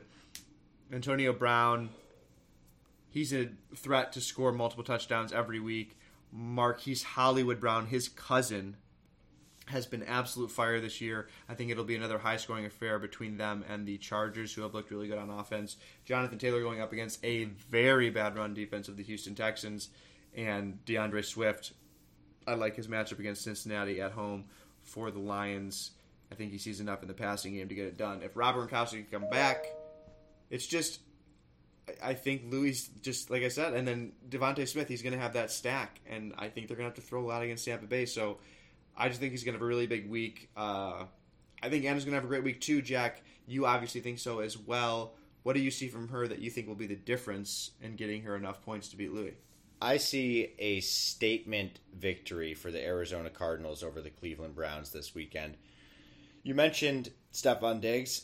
I think that's a great call out. I think he could have a monstrous week. I think this matchup will come down to DeAndre Hopkins versus versus Stefon Diggs, a battle of the wide receiver ones. And I just see Hopkins taking the edge. I think he'll get a few tutties. I think he'll solidify himself um, and bounce back after a relative down week. Not even a down week, but just you know the man's. You want him to get over two thousand every week. Mike Evans in Thursday night against AJ Brown on Thursday night, or against Antonio Brown on Thursday night, not AJ Brown. Wow, my apologies. Louis learned his lesson benching Antonio Brown this week, but I think it's going to be a wisher washer. You know, he Ah, benched yeah, him when he yeah, does great. yeah. I think Louis will start him this week, and it's going to be a wisher washer with Mike Evans taking the gold, taking the cake. Brandin Cooks bounce back week. Anna will sort things at running back and figure out who she'll play in her flex. But I see a pretty uh, easy, not even particularly close victory for Anna. Move to three and three. Louis will move to four and two. Cool, cool. Uh, great analysis there. Jack, let's go ahead and talk about your matchup here this week against Kyle. You looked at me earlier and said very confidently that you were going to win this week. Um, and I was surprised by that because I knew you were going up against Kyle, and you obviously have seen that I have chosen him to win this week. I really love the confidence in yourself. Jack, why don't you start off by telling me how exactly it is you think you're going to beat Kyle this week? Yeah. Uh, if you had if you spent five minutes in my locker room, you'd know exactly why I think we're going to move to three and three this week. It's the energy. Yeah, It's the momentum. momentum. Uh, it's on our side. We were zero and three. We're on a tear with two victories, two straight victories under our belt. Um, it's just yeah, time is on our side and momentum is on our side. I see Robert Woods keeping the train rolling. They call him the conductor. Uh, he is just an absolute legend and will continue. He's going to get a tutty this week to pair with that 100 plus yard back to back performance. Marvin Jones Jr. will do better because he did terribly, and I need him to do better. So that message has been sent, Yeah, and he yeah. will step up. He's a veteran. Michael Pittman Jr., I mean, come on. Need I say more? And then running back with Edwards Helaire out, James Conner, you're up. Next man in. Yeah. And James Conner's ready. He's Yeah. been preparing for this. He's he's been scoring touchdowns to prove that he's ready for this, and the touchdowns will keep coming. I've already talked about Dawson Knox. I'm not going to beat that drum, but I will beat that drum. Badoom boom. The Knox drum. Fort Knox, if you will. Dawson's Creek. And I'm not talking the show. I'm talking the the okay. Courtland Sutton. you almost had that one. Courtland Sutton. I'm gonna play him this week because I learned my lesson last week. So need I say more, man? I mean, I'm shocked to see you pick Kyle. I think it's an obvious win for me this week. The matchups are in my favor. The stats are in my favor. The numbers are in my favor. Not to even mention my bench studs. Yeah, I love the momentum on your team. I think that's what gives you a shot this week. Uh, but I just see Kyle taking this one by a hair. It is it is in your favor that Cordarrelle Patterson's on a bye this week, but I still think he gets too much from Matt Stafford. Uh, easy matchup against the New York Giants. I think he'll bounce back with a really good week. Terry McLaurin, Jack. I worry for you what Terry McLaurin is going to do up against that terrible Kansas City defense. Uh, I think Washington will have to throw the ball a lot, and I think it's going to go to, Terry McLaurin a lot. Uh, Tee Higgins, easy matchup against Detroit. Ekeler is definitely going to stay in the Flames against Baltimore. Look for another multi-touchdown game from him. Josh Jacobs could struggle a little against a good Denver defense, um, but I see Tyreek Hill and the Chiefs bouncing back against Washington's defense, who has been less than inspiring this year. So I think Kyle's heavy hitters are just a little too much for you, and while I think you continue to have uh, a good stretch here, I just think it's not enough, and I think Kyle stays in the Flames and just simply outscores you this week. Well, on that note, dude, uh, moving into your matchup, Sure, sure, sure. I was equally surprised to see you choose yourself this week, um, knowing it's Scott's season of destiny, knowing that he's had a few unlucky losses and just the, the stars are aligned. His chakra is good. Mercury in retrograde, retrograde is almost over. I think there's just a lot in Scott's favor. But talk to me about your team. You chose uh, Dak them Sclowns to get the W. You think you're going to move to four and two. Why is that? I just think it's been positive signs for my team for the most part. Uh, it was still a good week for my team despite the loss. We know that. We know we have the firepower to do more than what we have, and I think it's going to all click into place this week. TJ Hockenson is going to get off his bad streak of three games, and he's going to find the end zone again, see a bunch of targets. Um, I like Dak Prescott in New England, coupled with CeeDee Lamb. I think after what Houston just did to New England's defense, I don't think you need to worry about New England's defense. Um, I think that game in, in the bad weather against Tampa Bay was a bit of an anomaly, and I think Dak Prescott's going to have a good game. Chris Godwin, I think after two weeks of not seeing uh, the end zone, I think he's going to see the end zone this week. Najee Harris is going to stay in the Flames. Joe Mixon's back and ready against a bad, really bad run defense in Detroit. Um, and I think Chase, Chase Claypool with Juju Smith-Schuster out and Seattle's bad defense, I think he goes for 2,000 plus. Um, and I think I'm just my team is just a little too much. I'm going to get at least 14,000 and take Scott down. Uh, but I do see Scott with the potential for a pretty good week. So Benching Kadarius Toney after a performance like that, that sends a message in the locker room. Do you have a comment? uh, he will not be benched. Um, he's currently on the bench because we are unsure of his status for this week. He did have a bit of an ankle injury.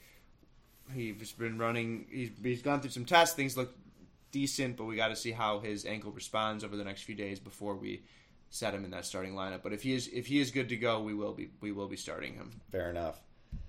I I respect that you think you'll get fourteen thousand and and think that'll be enough. Scott will surpass twenty thousand this week, and it's funny you mentioned that Greg's Greg's uh, total wasn't going to be surpassed for the rest of the season and the rest of next season. Scott's going to pass Greg's total this week, um, and that is my prediction right here, right now. Justin Herbert will Can you back imagine, though? We'll back we'll back it up. Tyler Lockett, Odell Beckham Jr., Nick Chubb, Travis Kelce, Tony Pollard. I mean, he's got the right guys slotted in. The one thing Scott needs to do to shore this up, and this is a big if, Blankenship at his kicker. If you were watching the game, Blankenship has something going on. Yeah. I don't know if it's his hip or if, if it's a mental block, but that guy was all over the place. They had a punter take the kick because he wasn't Um, on the field. Then they and he missed it and he missed an Extra extra point. point He missed the game winning field goal. game-winning field goal. There was there was quite a bit going on with him, so I think Scott might need to pivot there. I think that's the most crucial pivot Scott needs to make this week, Sure. and also finding a defense. But I'd focus on the kicker first, defense second, and that'll bring Scott to the twenty thousand plus point victory over you. My biggest worry for Scott is if Chris Carson can play. I wonder if he'll be out again this week. Um, if not, he's got a better chance of beating me. um, Scott will look to stop his three game skid. I will look to get back on the winning way, trying to move to four and two. Scott looking to get to 500. Jack, the final matchup of the week. Last, but certainly not least, it's Greg who's coming off his monstrous performance against Pete and Henry Sargent. Jack, whew, I mean, I can't say I blame you going with Greg this week, thinking he's going to ride those flames. Uh, I do like Pete to get back on his winning ways, but I mean, tell me what you like from Greg's team this week. Stay in the flames. Stay in the flames. I think Baltimore Chargers. I just said Justin Herbert was gonna.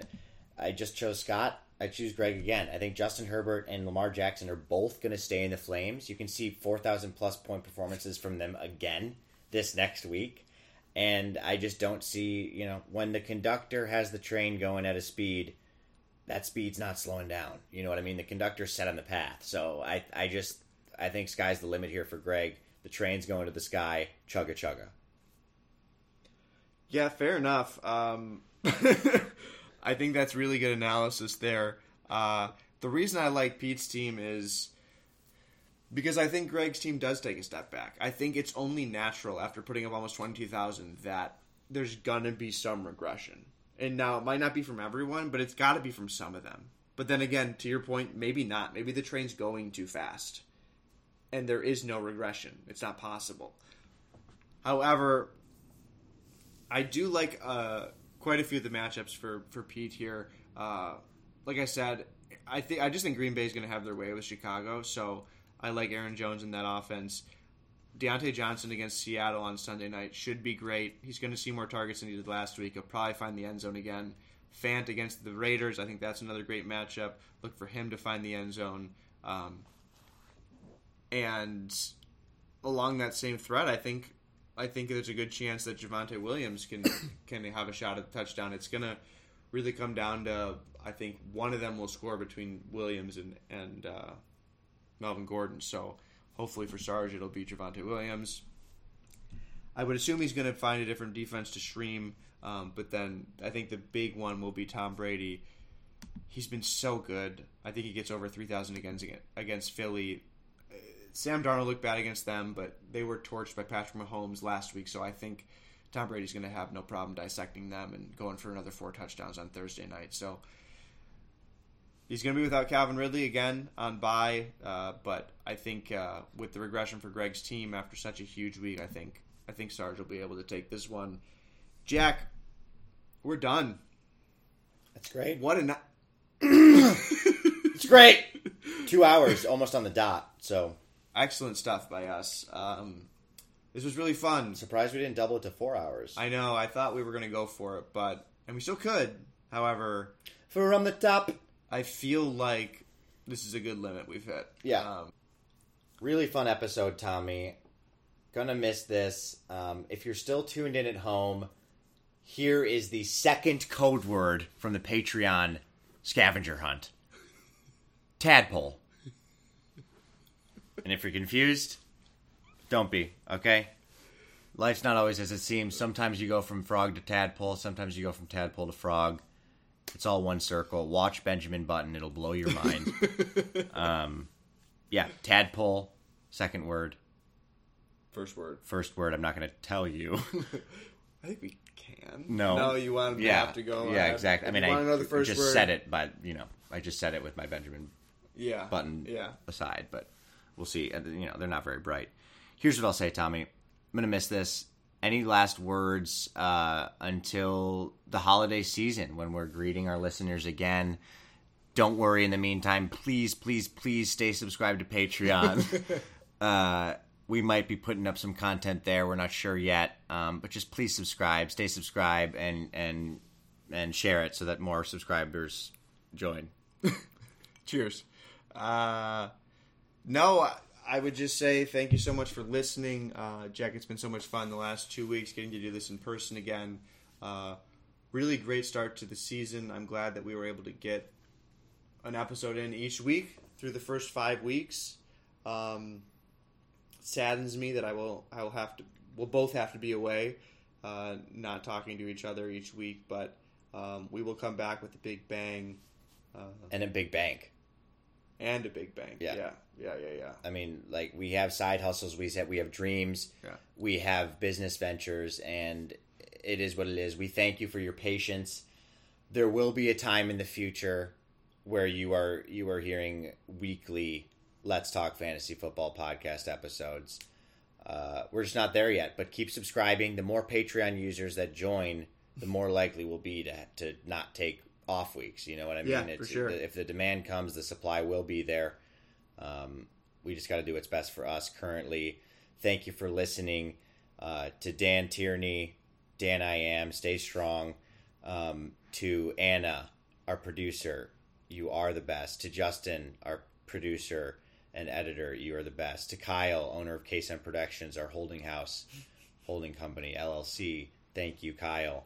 To Louie, our fi- our financial advisor, um, co-commissioner, you're the best. To Drew, the the man who introduced me to George W. I, I, can't thank you enough. Um, to Sarge, you know, one of my absolute best friends, father to Henry, Henry drama aside, we really love having you here. Uh, we'll see what happens with the Henry drama. We'll give an update on that come the holiday season. Hopefully, all the legal stuff will be settled by Yeah. then. um, to Dad, I am your seed, and I venture forward in this league with you. Thank you for listening. To Greg, you're my cousin. Thank you for having a good team and not earning it. Um, Tommy, I definitely missed people, but that should show you don't care about you. if I missed you, don't care. All right, so. Um, God. Oh, Scott. Yeah, exactly. Exactly. I missed Scott. All right, Justin chimed in. Oh, how could I forget Scott? He's forgettable. okay. The guy can't win ever. I try to vouch from this podcast. I look like a fucking idiot. Okay, because his team always underperforms. Team of Destiny, my ass. Okay, his team's in the shitter, just like it is every year, and I'm on the fucking hook for it. All right, edit that out. All right. Cut that. Anything else, Tommy? no, Jack. Um, We're over two hours now, which is exactly what we needed to do. yeah. Congratulations to us. Love you, dude. High five. One more cheers. Drink your melted ice. Cheers. Cheers. And until next time, let's talk fantasy football. Do no no no no no no no no. Shoo do do do do do do do. Let's talk fantasy football. Goodbye.